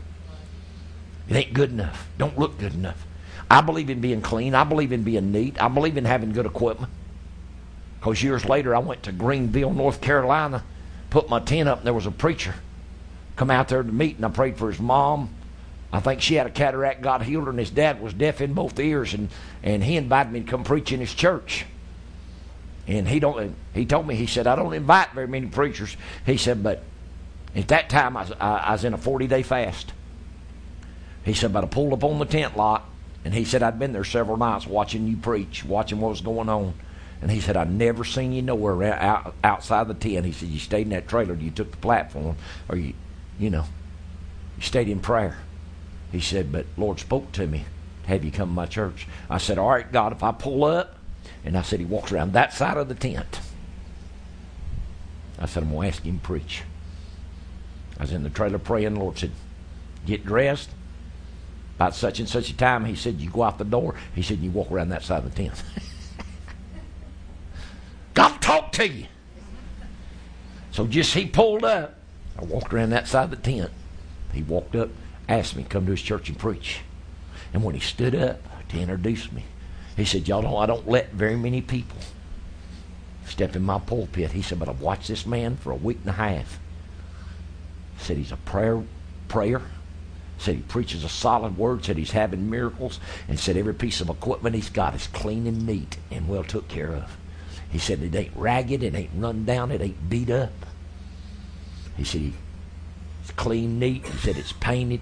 He said his chairs, everything's always in order every night. He said, God told me to let him preach. And said, when he gets through preaching, said, we're going to raise him a good offering. I had a good service there that day. Real good service. God touched a lot of lives, delivered a lot of people. And then some of the people I had out there on the road with me messed everything up with him. It's a shame. But I hold a standard. But if my standards threadbare shirts and the slacks are threadbare on the knees where I've been praying, that's the best I can do, then that's all there is. I'm going to do the best I can do. But I ain't getting prideful and lifted up because I ain't got one thing God didn't give me. You ain't got one thing God didn't give you. If God's blessed you, if God's prospered you, if God's been good to you, if God's given you possessions, you better be sure you honor God in your tithe and offerings. You better be sure God speaks to you because I've had God speak to me. And I've had God tell me, you see that man right over there, you go over and give him a hundred dollars. I said, God, that's the last hundred dollars I got. He said, Where'd you get it? I said, You give it to me. He said, Don't worry about it. Don't worry about it. He said, he said, if I give you that, he said, and I tell you to give it, you better give it. If I give you a car, a tent, a truck, a possession, I tell you to give it away, you better give it away. He said, because I hold your purse strings, don't nobody else. Amen. Just like that guitar, says Susie. You said God spoke to you, give Brother Patterson. See what it done? It just didn't move for you. It sparked a giving spirit in that whole church. See, one act of obedience can cause something to happen. Doesn't matter what people think about us. I don't care what people think about me.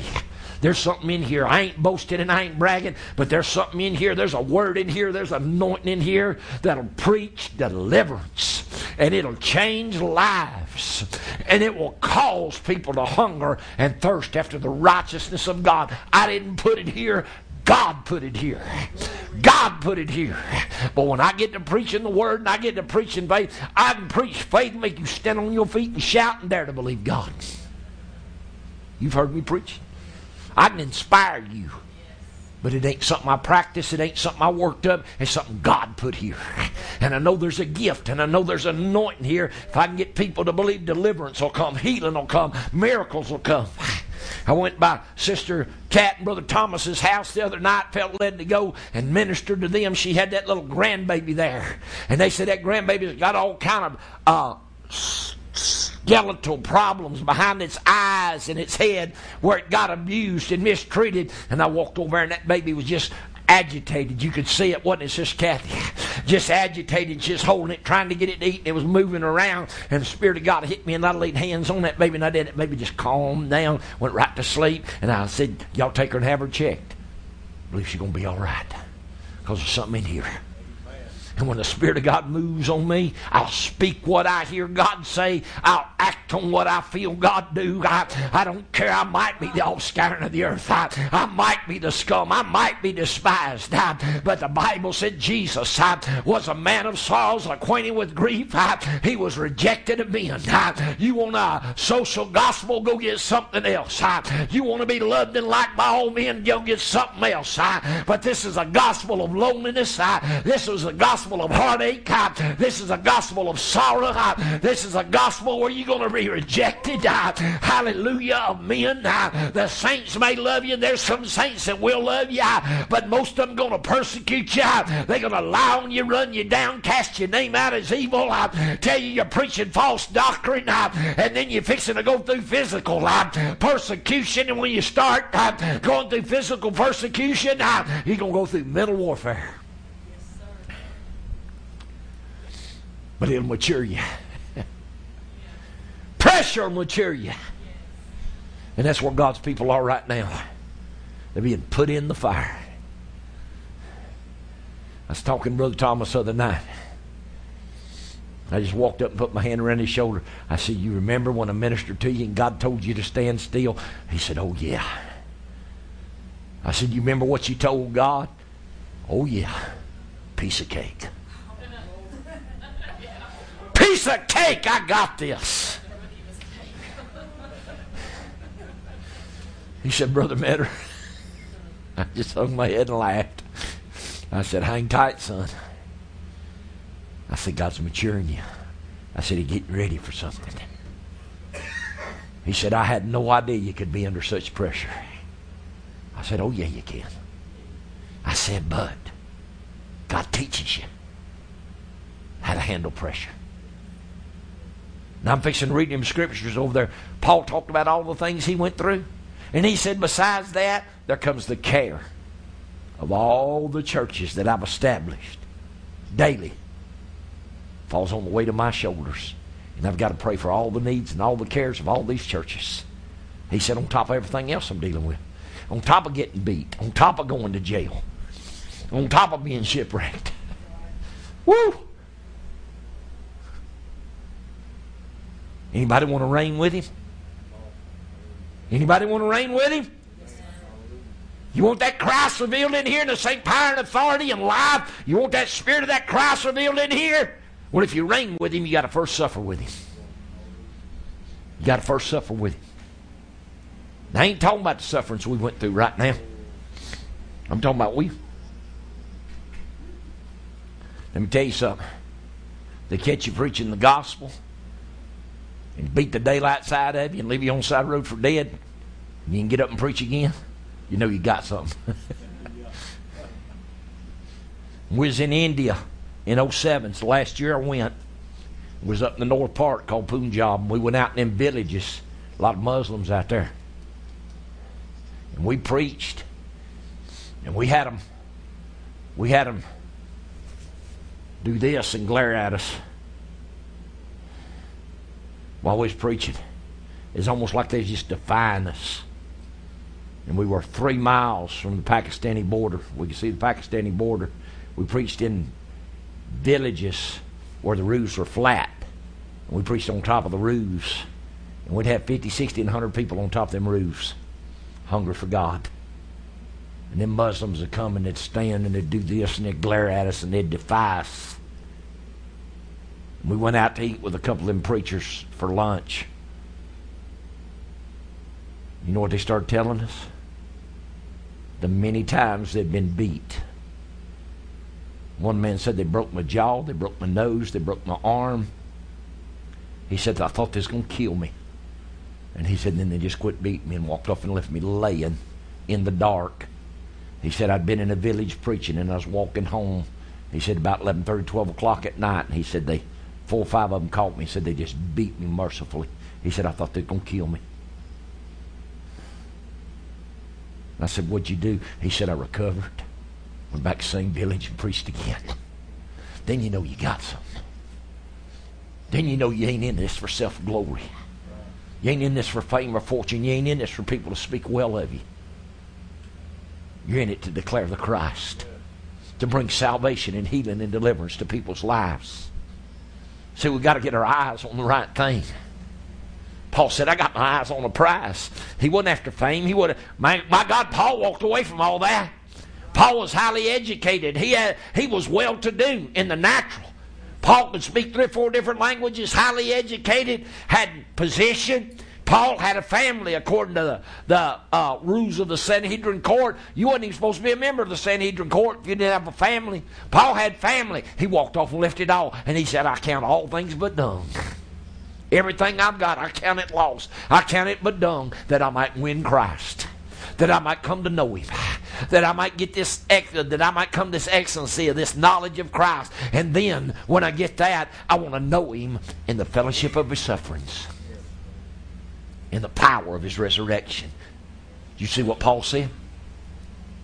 You want to know Him in the fellowship of His sufferings? Or you want to know Him in the power of His resurrection? Comes through the fellowship of His sufferings comes through the fellowship of his sufferings. And he said, being made conformable unto his death. I ain't just talking about his physical death. I'm talking about everything he went through. I'm talking about you read in Psalms 116, I believe it is, how the gates of hell got hold of him. How ungodly men, y'all listen to all them souls of them lost men, persecuted him. How when he was down there in hell and the devils walked up to him, Son of God, let's see you do something down there bound by the sins of humanity. Ha, Son of God, you that sent me back here, you that cast me out you walked on this earth. Where you at now? Why, how'd you wind up here? You, the Son of God, why can't you do something? Why you tormented him, persecuted him?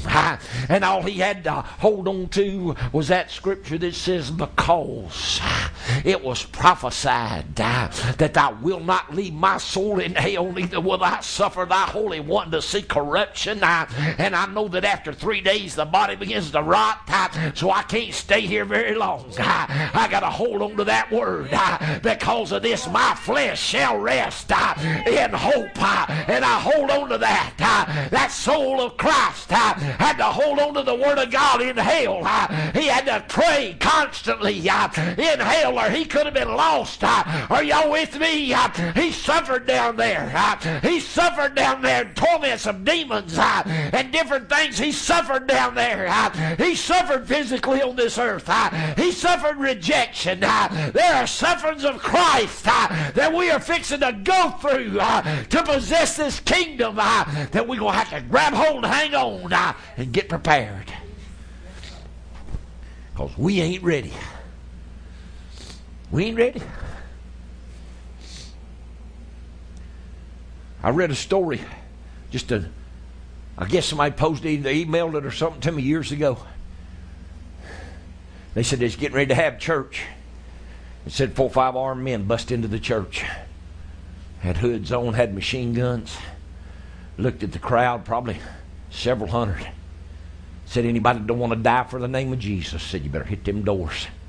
Said, people run out by the hundreds. So left just a few sitting there. He said, I'm telling you again. He said, every one of you that trust in God, he said, I'm fixing to kill you. You don't want to die for the name of Jesus, better hit them doors. Stayed there. They waited. They put pressure on them. See if it's going to recant. See if it's going to move. Pastor standing up on the pulpit didn't know what to do. Man turned around, motioned to his guys. They moved to the door of the church. He looked at him and said, Now, Pastor. He said, There's your real members. Preach to them. There's your real members. Now, preach to them. Because these want something. These are hungry. These are going to do what it takes. Are we going to do what it takes? Are we going to keep making excuses? We're going to keep setting up our golden calves. We're going to keep telling God why we can't pray, why we can't fast, why we can't live by the word, why we can't sacrifice uh, in an offering or tithe when God speaks to us, uh, why we can't honor God with our substance and the first fruit of all of our increase, uh, and why 40, 50 hours, 60 hours a week is caught up in taking care of this flesh and just a little bit of time is given to God. Woo! Ah. Y'all want to blame somebody for this message? Blame Sister Susie. She started it. now, this was already in my notes. God been dealing with me all week. We've created a lifestyle that robs us of our relationship with God. And when God starts dealing with us about it, we don't want to make any concessions. You know why? We love ourselves.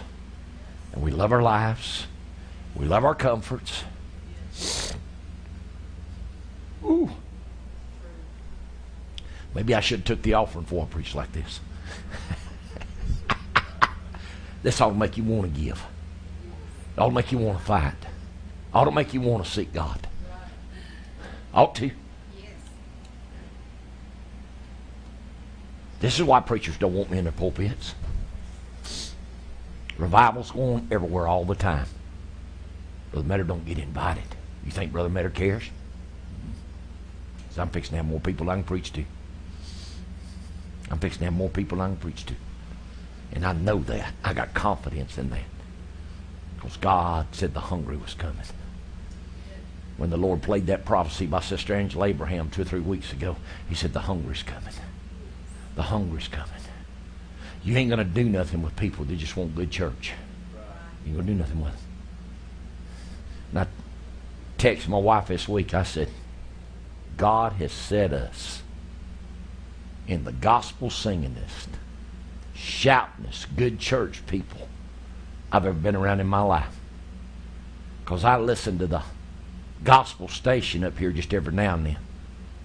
I can't listen to it much.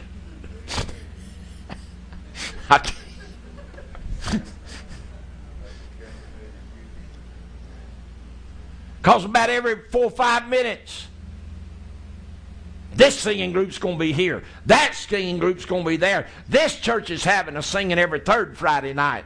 This and every third Saturday night. This and every fourth Sunday night. Y'all come be with us. We're going to have a great time in the Lord. We're going to sing and shout and praise God. And the songs are pathetic. They will destroy your faith in God, 90% of them.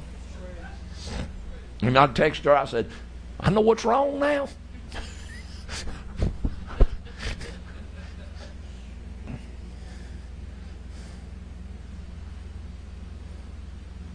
Done set me in the middle of a fight. and fight I will to get somebody grounded in a faith. But it's going to cost you. Amen. You're going to suffer. If you're going to reign with him, you're going to suffer with him. You're going to suffer with him. And the sufferings of Christ ain't all physical either. What I just described to you, when you go back and read, I believe it's Psalms 116. I didn't have a chance to look it up, where he talks about all the sorrows of hell compassed. He said, The pains of death get hold of me. Are y'all with me? He suffered. He was tormented. He was tortured by them demons. And he held on. He held on to that word. Because, see, when you hold on to the word of God, it can't fail. He said, Because David spoke this and said, I will not leave my soul in hell, neither will I suffer thy Holy One to see corruption. He said, My flesh shall rest in hope. He said, That body's in that tomb. And he said, My spirit's down here. He said, But my flesh shall rest in hope because that body ain't going to stay in that grave long enough to start corrupting. it ain't going to stay there long enough to start rotting. So somewhere in, in just the next little while, I'm coming out of here. I'm coming out of here. I'm going to pay for all your sins. And then I'm going to be resurrected spiritually. I'm going to be birthed and brought forth. Acts 13 says, in the day that he raised him from the dead, he said, Thou art my son. This day have I begotten thee. When he birthed that in him, he became God, ascended out of that pit, stepped back in that body. That body became glorified. That mortal put on immortality. That corruption put on incorruption. Hallelujah. And he ascended, hallelujah, up to the Father, put his blood on the mercy seat, and obtained eternal salvation for me and you. And then he come right back down to this earth and got his disciples ready and said, Something fixing to come. Something fixing to come and live in you. And it's going to kill this sin nature. It's going to kill this desire, this carnal mind. That's what I'm after. Because the only thing that's going to bring you to the place to suffer with him is going to be the, the death of the carnal man. The baptism in Romans 6 ain't water baptism. It's being baptized into his death. He said, as many of you has been baptized into Christ have been baptized into my death. And he said, if you are planted in the likeness of my death, so shall ye be raised in the likeness uh, of my resurrection. Uh, not up there, here, uh, here, here, here. What did God tell us the first day of the year? When I come in here and preach right after the first of the year, I'm preaching in Fort Payne, January the 2nd. On my knees, the Lord spoke to me and said, The baptism of his death is different than the baptism of the Holy Ghost. And I come in here and I instructed the people. I said, Two things God told me to tell us to seek for in 2016 to be baptized into his death and to see the fivefold ministry come forth.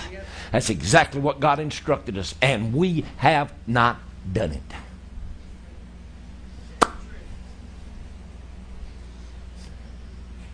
Got off on a lot of bunny trails. but I made up my mind two weeks ago. I said, I'm fixing to seek to be baptized into his death because that's the only thing that's going to kill this sin nature.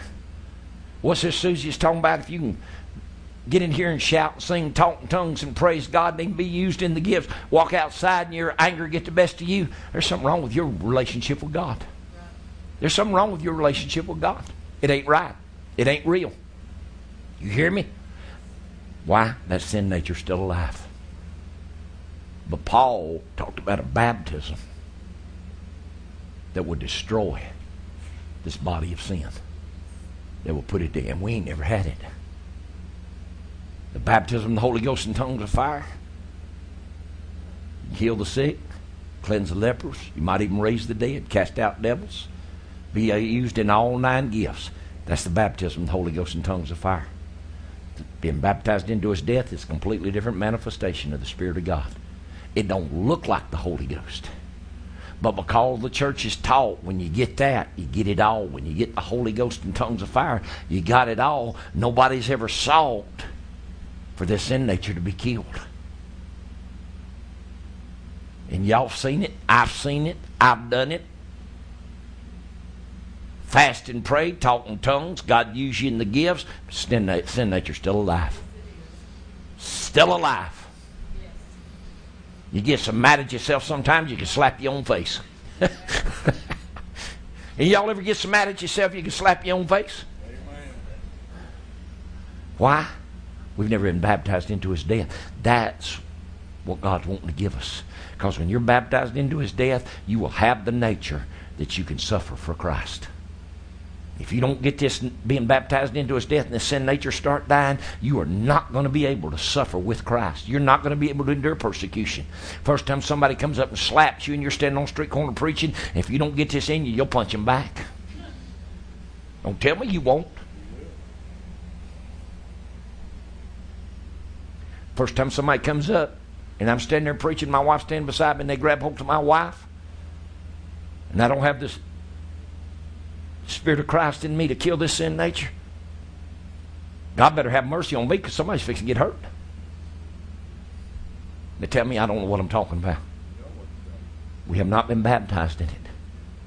We have not been baptized in what he was talking about in Romans the sixth chapter. We, he said that this body of sin should be destroyed.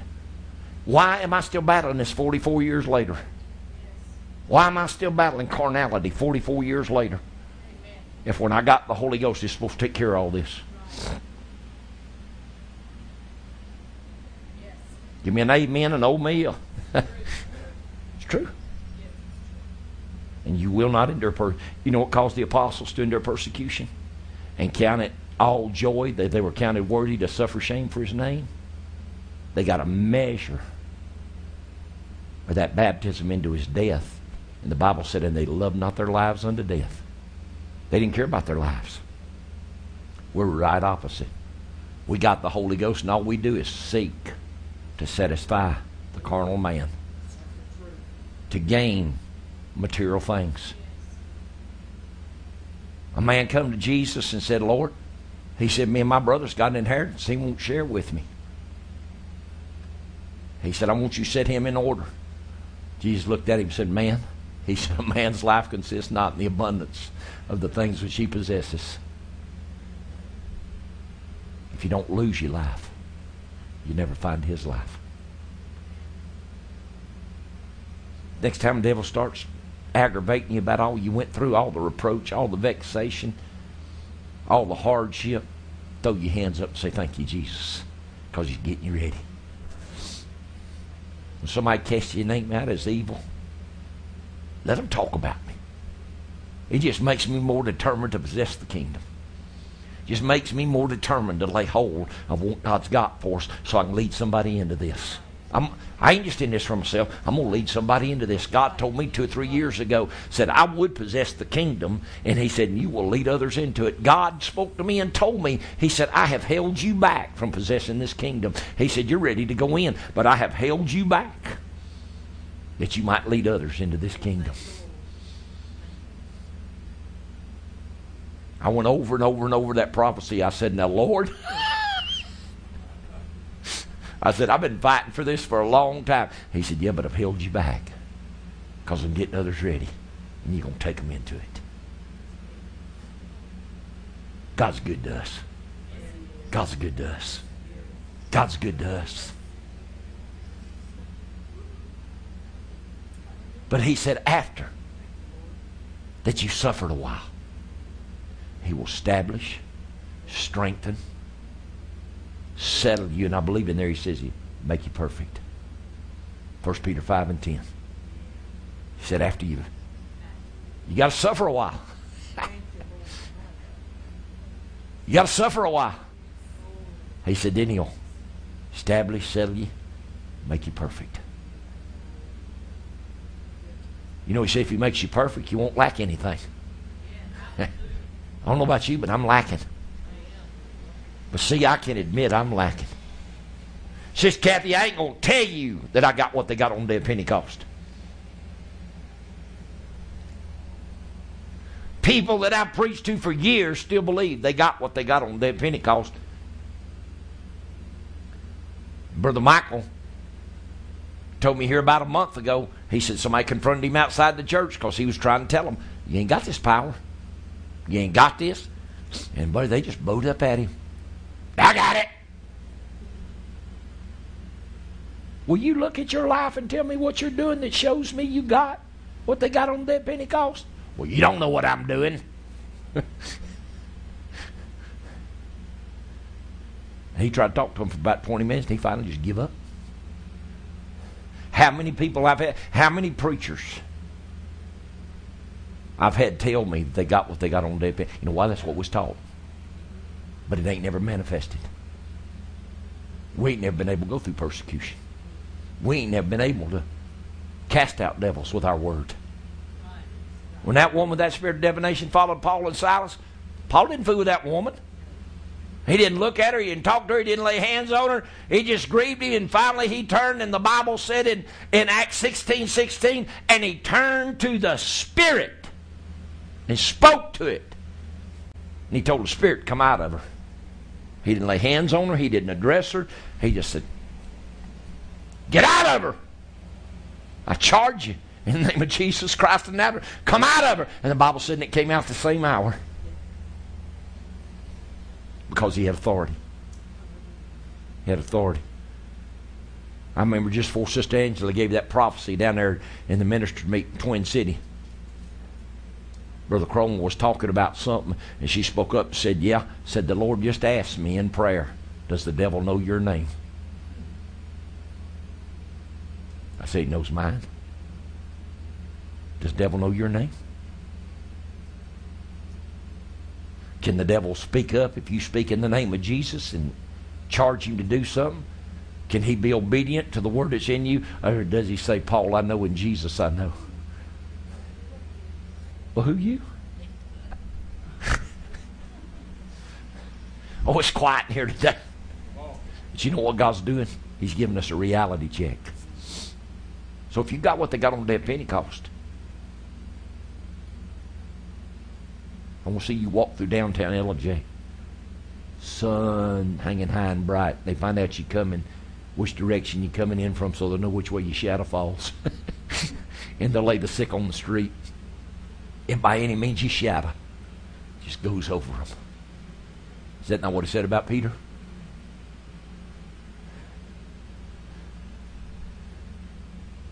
Or get charged by the Spirit of God and go down to a heathen city like Samaria and preach Christ.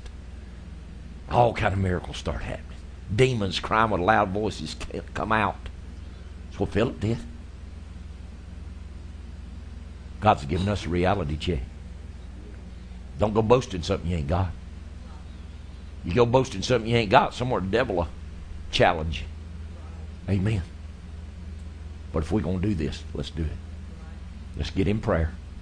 Let's make up our mind. We're going to get in prayer. We're going to seek God. If you ain't got a key to the church, I'll give you one. It ain't going to hurt every, any of you if you can get here. And I know some of you are restricted. But if you can get here 30, 40 minutes an hour every evening, come 3 o'clock morning, I don't care. I'm at the place now. If I wake up 3 o'clock morning, I'll get up and start praying and studying. I may stay awake 4 or 5 o'clock in the morning, go back to sleep, sleep seven thirty, eight o'clock. Get up, pray, and study again, go back to sleep at 11 o'clock in the morning. I don't care. I don't care what people say about me. I want God. And I got to learn to be led by the Spirit of God. I got to be flexible to the working of the Holy Ghost. But if I can be here at 5 o'clock every evening, Brother Thomas said, I get off 5 o'clock, I'm right here in Ellijay. He said, You text me, I'll come pray with you. Why not? Why not? You may not be able to come at 5 o'clock. You may not be able to come at 10 o'clock. You may come 4 o'clock in the morning. I don't care. It's time to buckle down and fight. And it's time to come together as a body. Pray. I can tell you this. We start pressing in prayer. God going to fill this church up. But he ain't going to do it till we do. He ain't going to do it till we do. We started praying in Fort Payne 2008. We had our youth rally, first youth rally at the church under that big shed we put up. 2008, we started praying, and wherever I was, what was it, 8 o'clock at night? We stopped and we went to prayer. That was Georgia time. And I told people everywhere, I said, whatever you're doing, I said, set aside, if it's 7 o'clock your time, if it's 8 o'clock your time, set aside, go to prayer. Sometimes we prayed 20 minutes, 30 minutes, an hour. But you know what started happening? Church started filling up. We gained 20 something people in Fort Payne in 2008 from June to September at our camp meeting. We added 20 something people. We went from about 35, 40 people to almost 60 just because we started praying, seeking God. Do we want to do this? Do we want to do it? Y'all going to do it with me? Because you don't, I'm going to do it without you.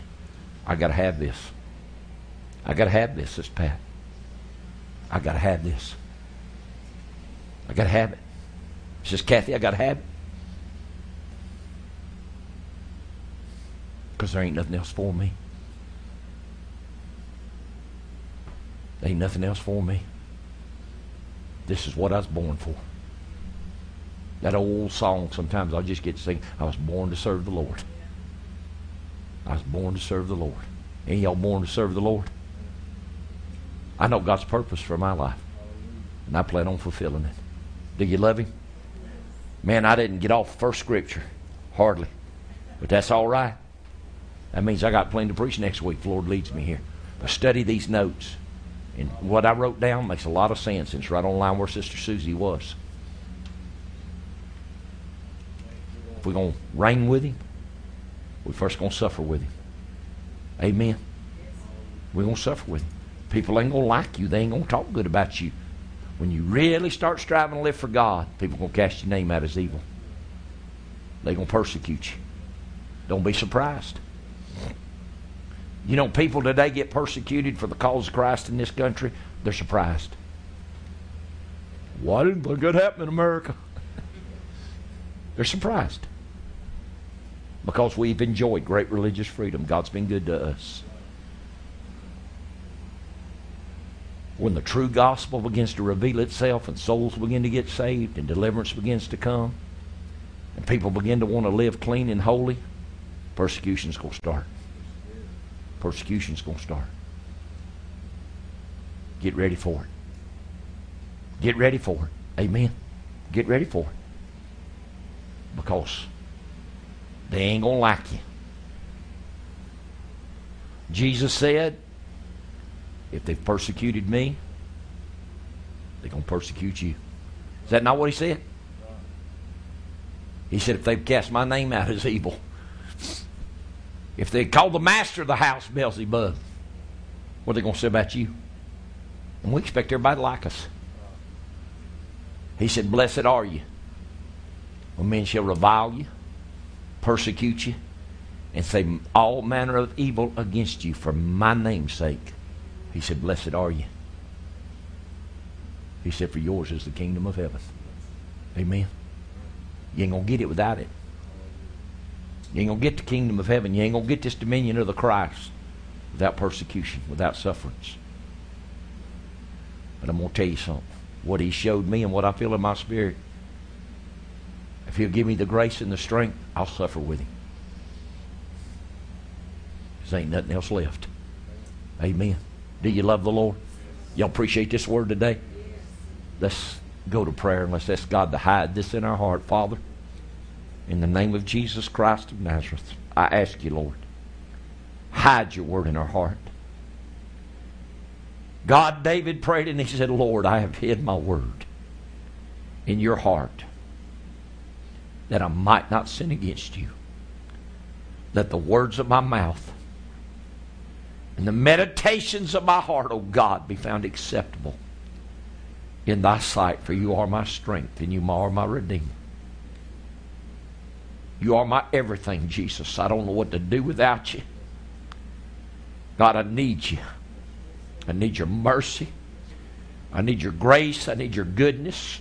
I need your love. And I need your provision. But God, most of all, I need you to order my steps by the working of your Spirit. Let all my ways please you. I want to please you, Lord. Lord, just like your son Jesus come up out of that water after John baptized him, and you said, This is my beloved son, in whom I'm well pleased. I want my ways to please you. I want everything I do. I want the thoughts that I think and the words that I speak. I want all my actions to be pleasing in thy sight, oh God. I don't care if I please man, but I want to please you, Master. I give you honor for this word. I thank you for the spirit that I feel, and I thank you for what you've done in this service today. We give you honor in Jesus' name. And let this word get hold of our hearts. I love you, Father. Amen. Appreciate the Lord today. He's good. Amen. He's good. Brother Matthew, you know what? You ain't been rocked from the church yet. No, ma'am. They used to rock the preachers here from the church. Shoot at them, shoot the ceiling, shoot the chimneys off the church. And it's coming back. They did what? We had wood heat back in the old days, and they'd shoot the chimney down. You know, it had a chimney one up, they'd shoot the chimney down, shoot holes, and they'd stand the yard with the pastor with them, rock him home. I mean, rock him. It's coming back. It's coming back. Wild old rocks. They did. They Well, One of them big preachers used to be up there. I don't know if he's still alive or not. Used to be up there in Ohio. He moved to Florida. His daddy was a holiness preacher.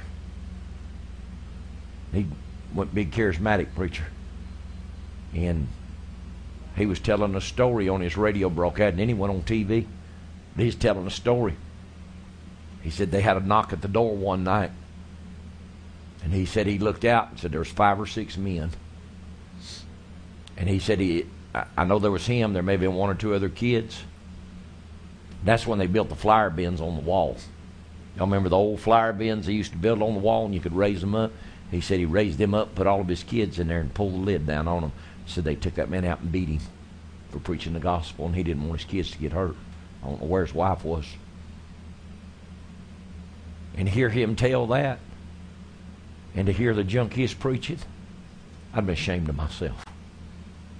I'd have been ashamed of myself. From my daddy to have stood for holiness and righteousness, and me, me be preaching a bunch of prosperity junk. I'd be ashamed of myself. Amen.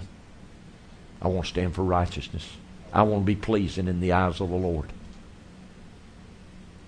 I believe there's a day that's going to come. He's going to look at us and say, Well done, thy good and faithful servant. Bible said, if your ways please the Lord, He said, I'll cause your enemies to be at peace with you. Amen. Let's prepare. Y'all take this word and study it this week. I believe it'll be a blessing to you. Hallelujah. I need about three or four of you in here to give a thousand dollars this week. Come on now, where's your faith? Do your best. Do what you can. And please, pray for God to give us direction about our finances and what we need to do. Will you do that? Because we're just trying to follow the leadership of the Spirit of God. But let's do what's right in the eyes of the Lord. You got something you want to help us with, it's greatly appreciated. But first and foremost, honor God in your tithe and offerings. Amen. Will you stand and come and be obedient to the Lord?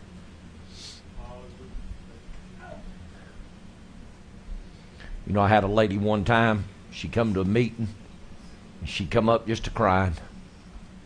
And she come up and told me, "Where's our jar? there. I got to get mine. They're back in the office." But she come up and told me. She said, "Brother Metter," she said, "I always bring you a good offering." She said, "But," she said, "I ain't got nothing." And I think she gave me fifty cents. She said, "But I just ain't got nothing right now." I said, That's all right, and I prayed for God to bless her. Because she gave what she had. She said, My husband, she come back next night said, My husband give me $20 go to the grocery store. Said, I was heading to the grocery store, seen something blowing. Said, reached down picked up a brand new $100 bill. She brought me an offering that night. She brought me an offering. I had a brother up in Canada, and I went up there, and he, he really helped me. I think he gave me fifteen hundred, two thousand dollars while I was up there preaching. And about three weeks after I left the meeting up there, said he was going down the street and he seen a piece of paper laying there and he leaned down and picked it up. And up there, they got thousand dollar bills in Canada because I've had a lady give me one, but they got a thousand dollar bill. He said I picked it up, and he was telling me this next time I was up there. He said it was a thousand dollar bill. I said you shout. He said no. I said you did. He said no. He said I walked right down the street to the bank, walked in there to tell her and put it down there. Said, "Ma'am," said, "Is that real?" She picked it up, examined it, checked. She said, "Yes, sir, it is." He said, "Then I shouted." he said, "I want to know it's real before I shouted over it." said, "Yes, ma'am, it's real." He said, "I started shouting right there in the bank." He said, "They thought I'd lost my mind." He said, "But how many times do you get to walk down the street and pick up a thousand dollars?" I said, "Not very often. You get to walk down the street and pick up a hundred dollars." So, well, we've got to reach that place. We're going to trust God to take care of us. Amen. How many of y'all appreciate this word? I think this word is rich, and I think it's deep. I think it's strong. But I think God's trying to help us. Amen. Will you go to prayer with me, Father? In the name of Jesus, give us eyes to see, ears to hear, and a heart to understand. Let your name be honored and glorified. Thank you for the offering. Thank you for the people helping us and standing with us, Lord. God, thank you that you made a provision for us to be able to stay up here, Lord. God, I want to get in this church and pray. Find your will, find your leadership. Find a way to strengthen and help your people. Give us direction, Lord. God, let th- that that we do be moved on by your Spirit. And as we put our hand to, bless it, Father. We give you honor in Jesus' name. Amen. I appreciate the Lord today. Let's make up our mind. We're going to do it now. If we don't do it now, I don't know when we're going to do it. Amen.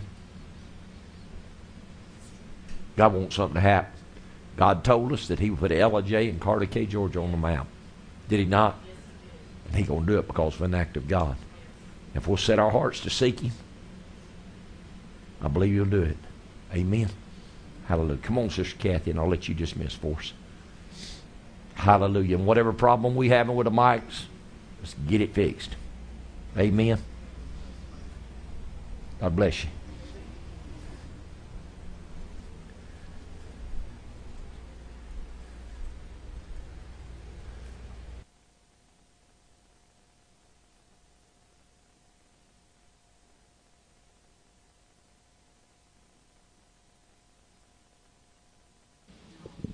Okay.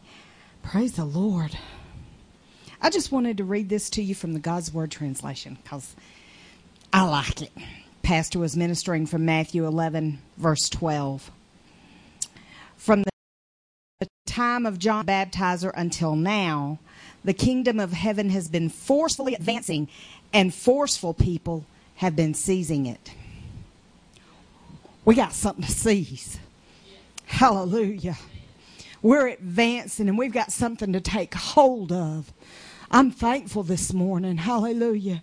I was thinking, Lord, I'm the least of the least. Why you would choose me, God, I have no idea. So undisciplined growing up, not not undisciplined in dealing with my parents or whatever, but just self discipline has never been a strength for me. It's, it's never been a strength for me. Why would God choose someone who struggled so with self discipline? That just humbles my spirit, Sister Lisa.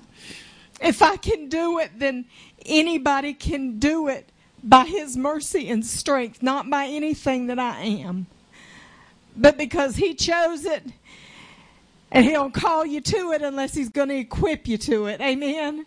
I'm thankful this morning. I just love the Lord. He's precious in every way. He's precious. And as I was praying this morning, it was like I didn't really have a, a prayer to seek for this or to seek for that or to seek for that. I tried, you know, and I did ask God to bless the service, but there was just such a worship, just such an uh, uh, uh, attitude of knowing that He's God and He's sovereign and I'm His. Hallelujah. I'm thankful this morning that He loves me. Hallelujah. When nobody else loved me, Sister Deborah, He loved me anyway. Amen.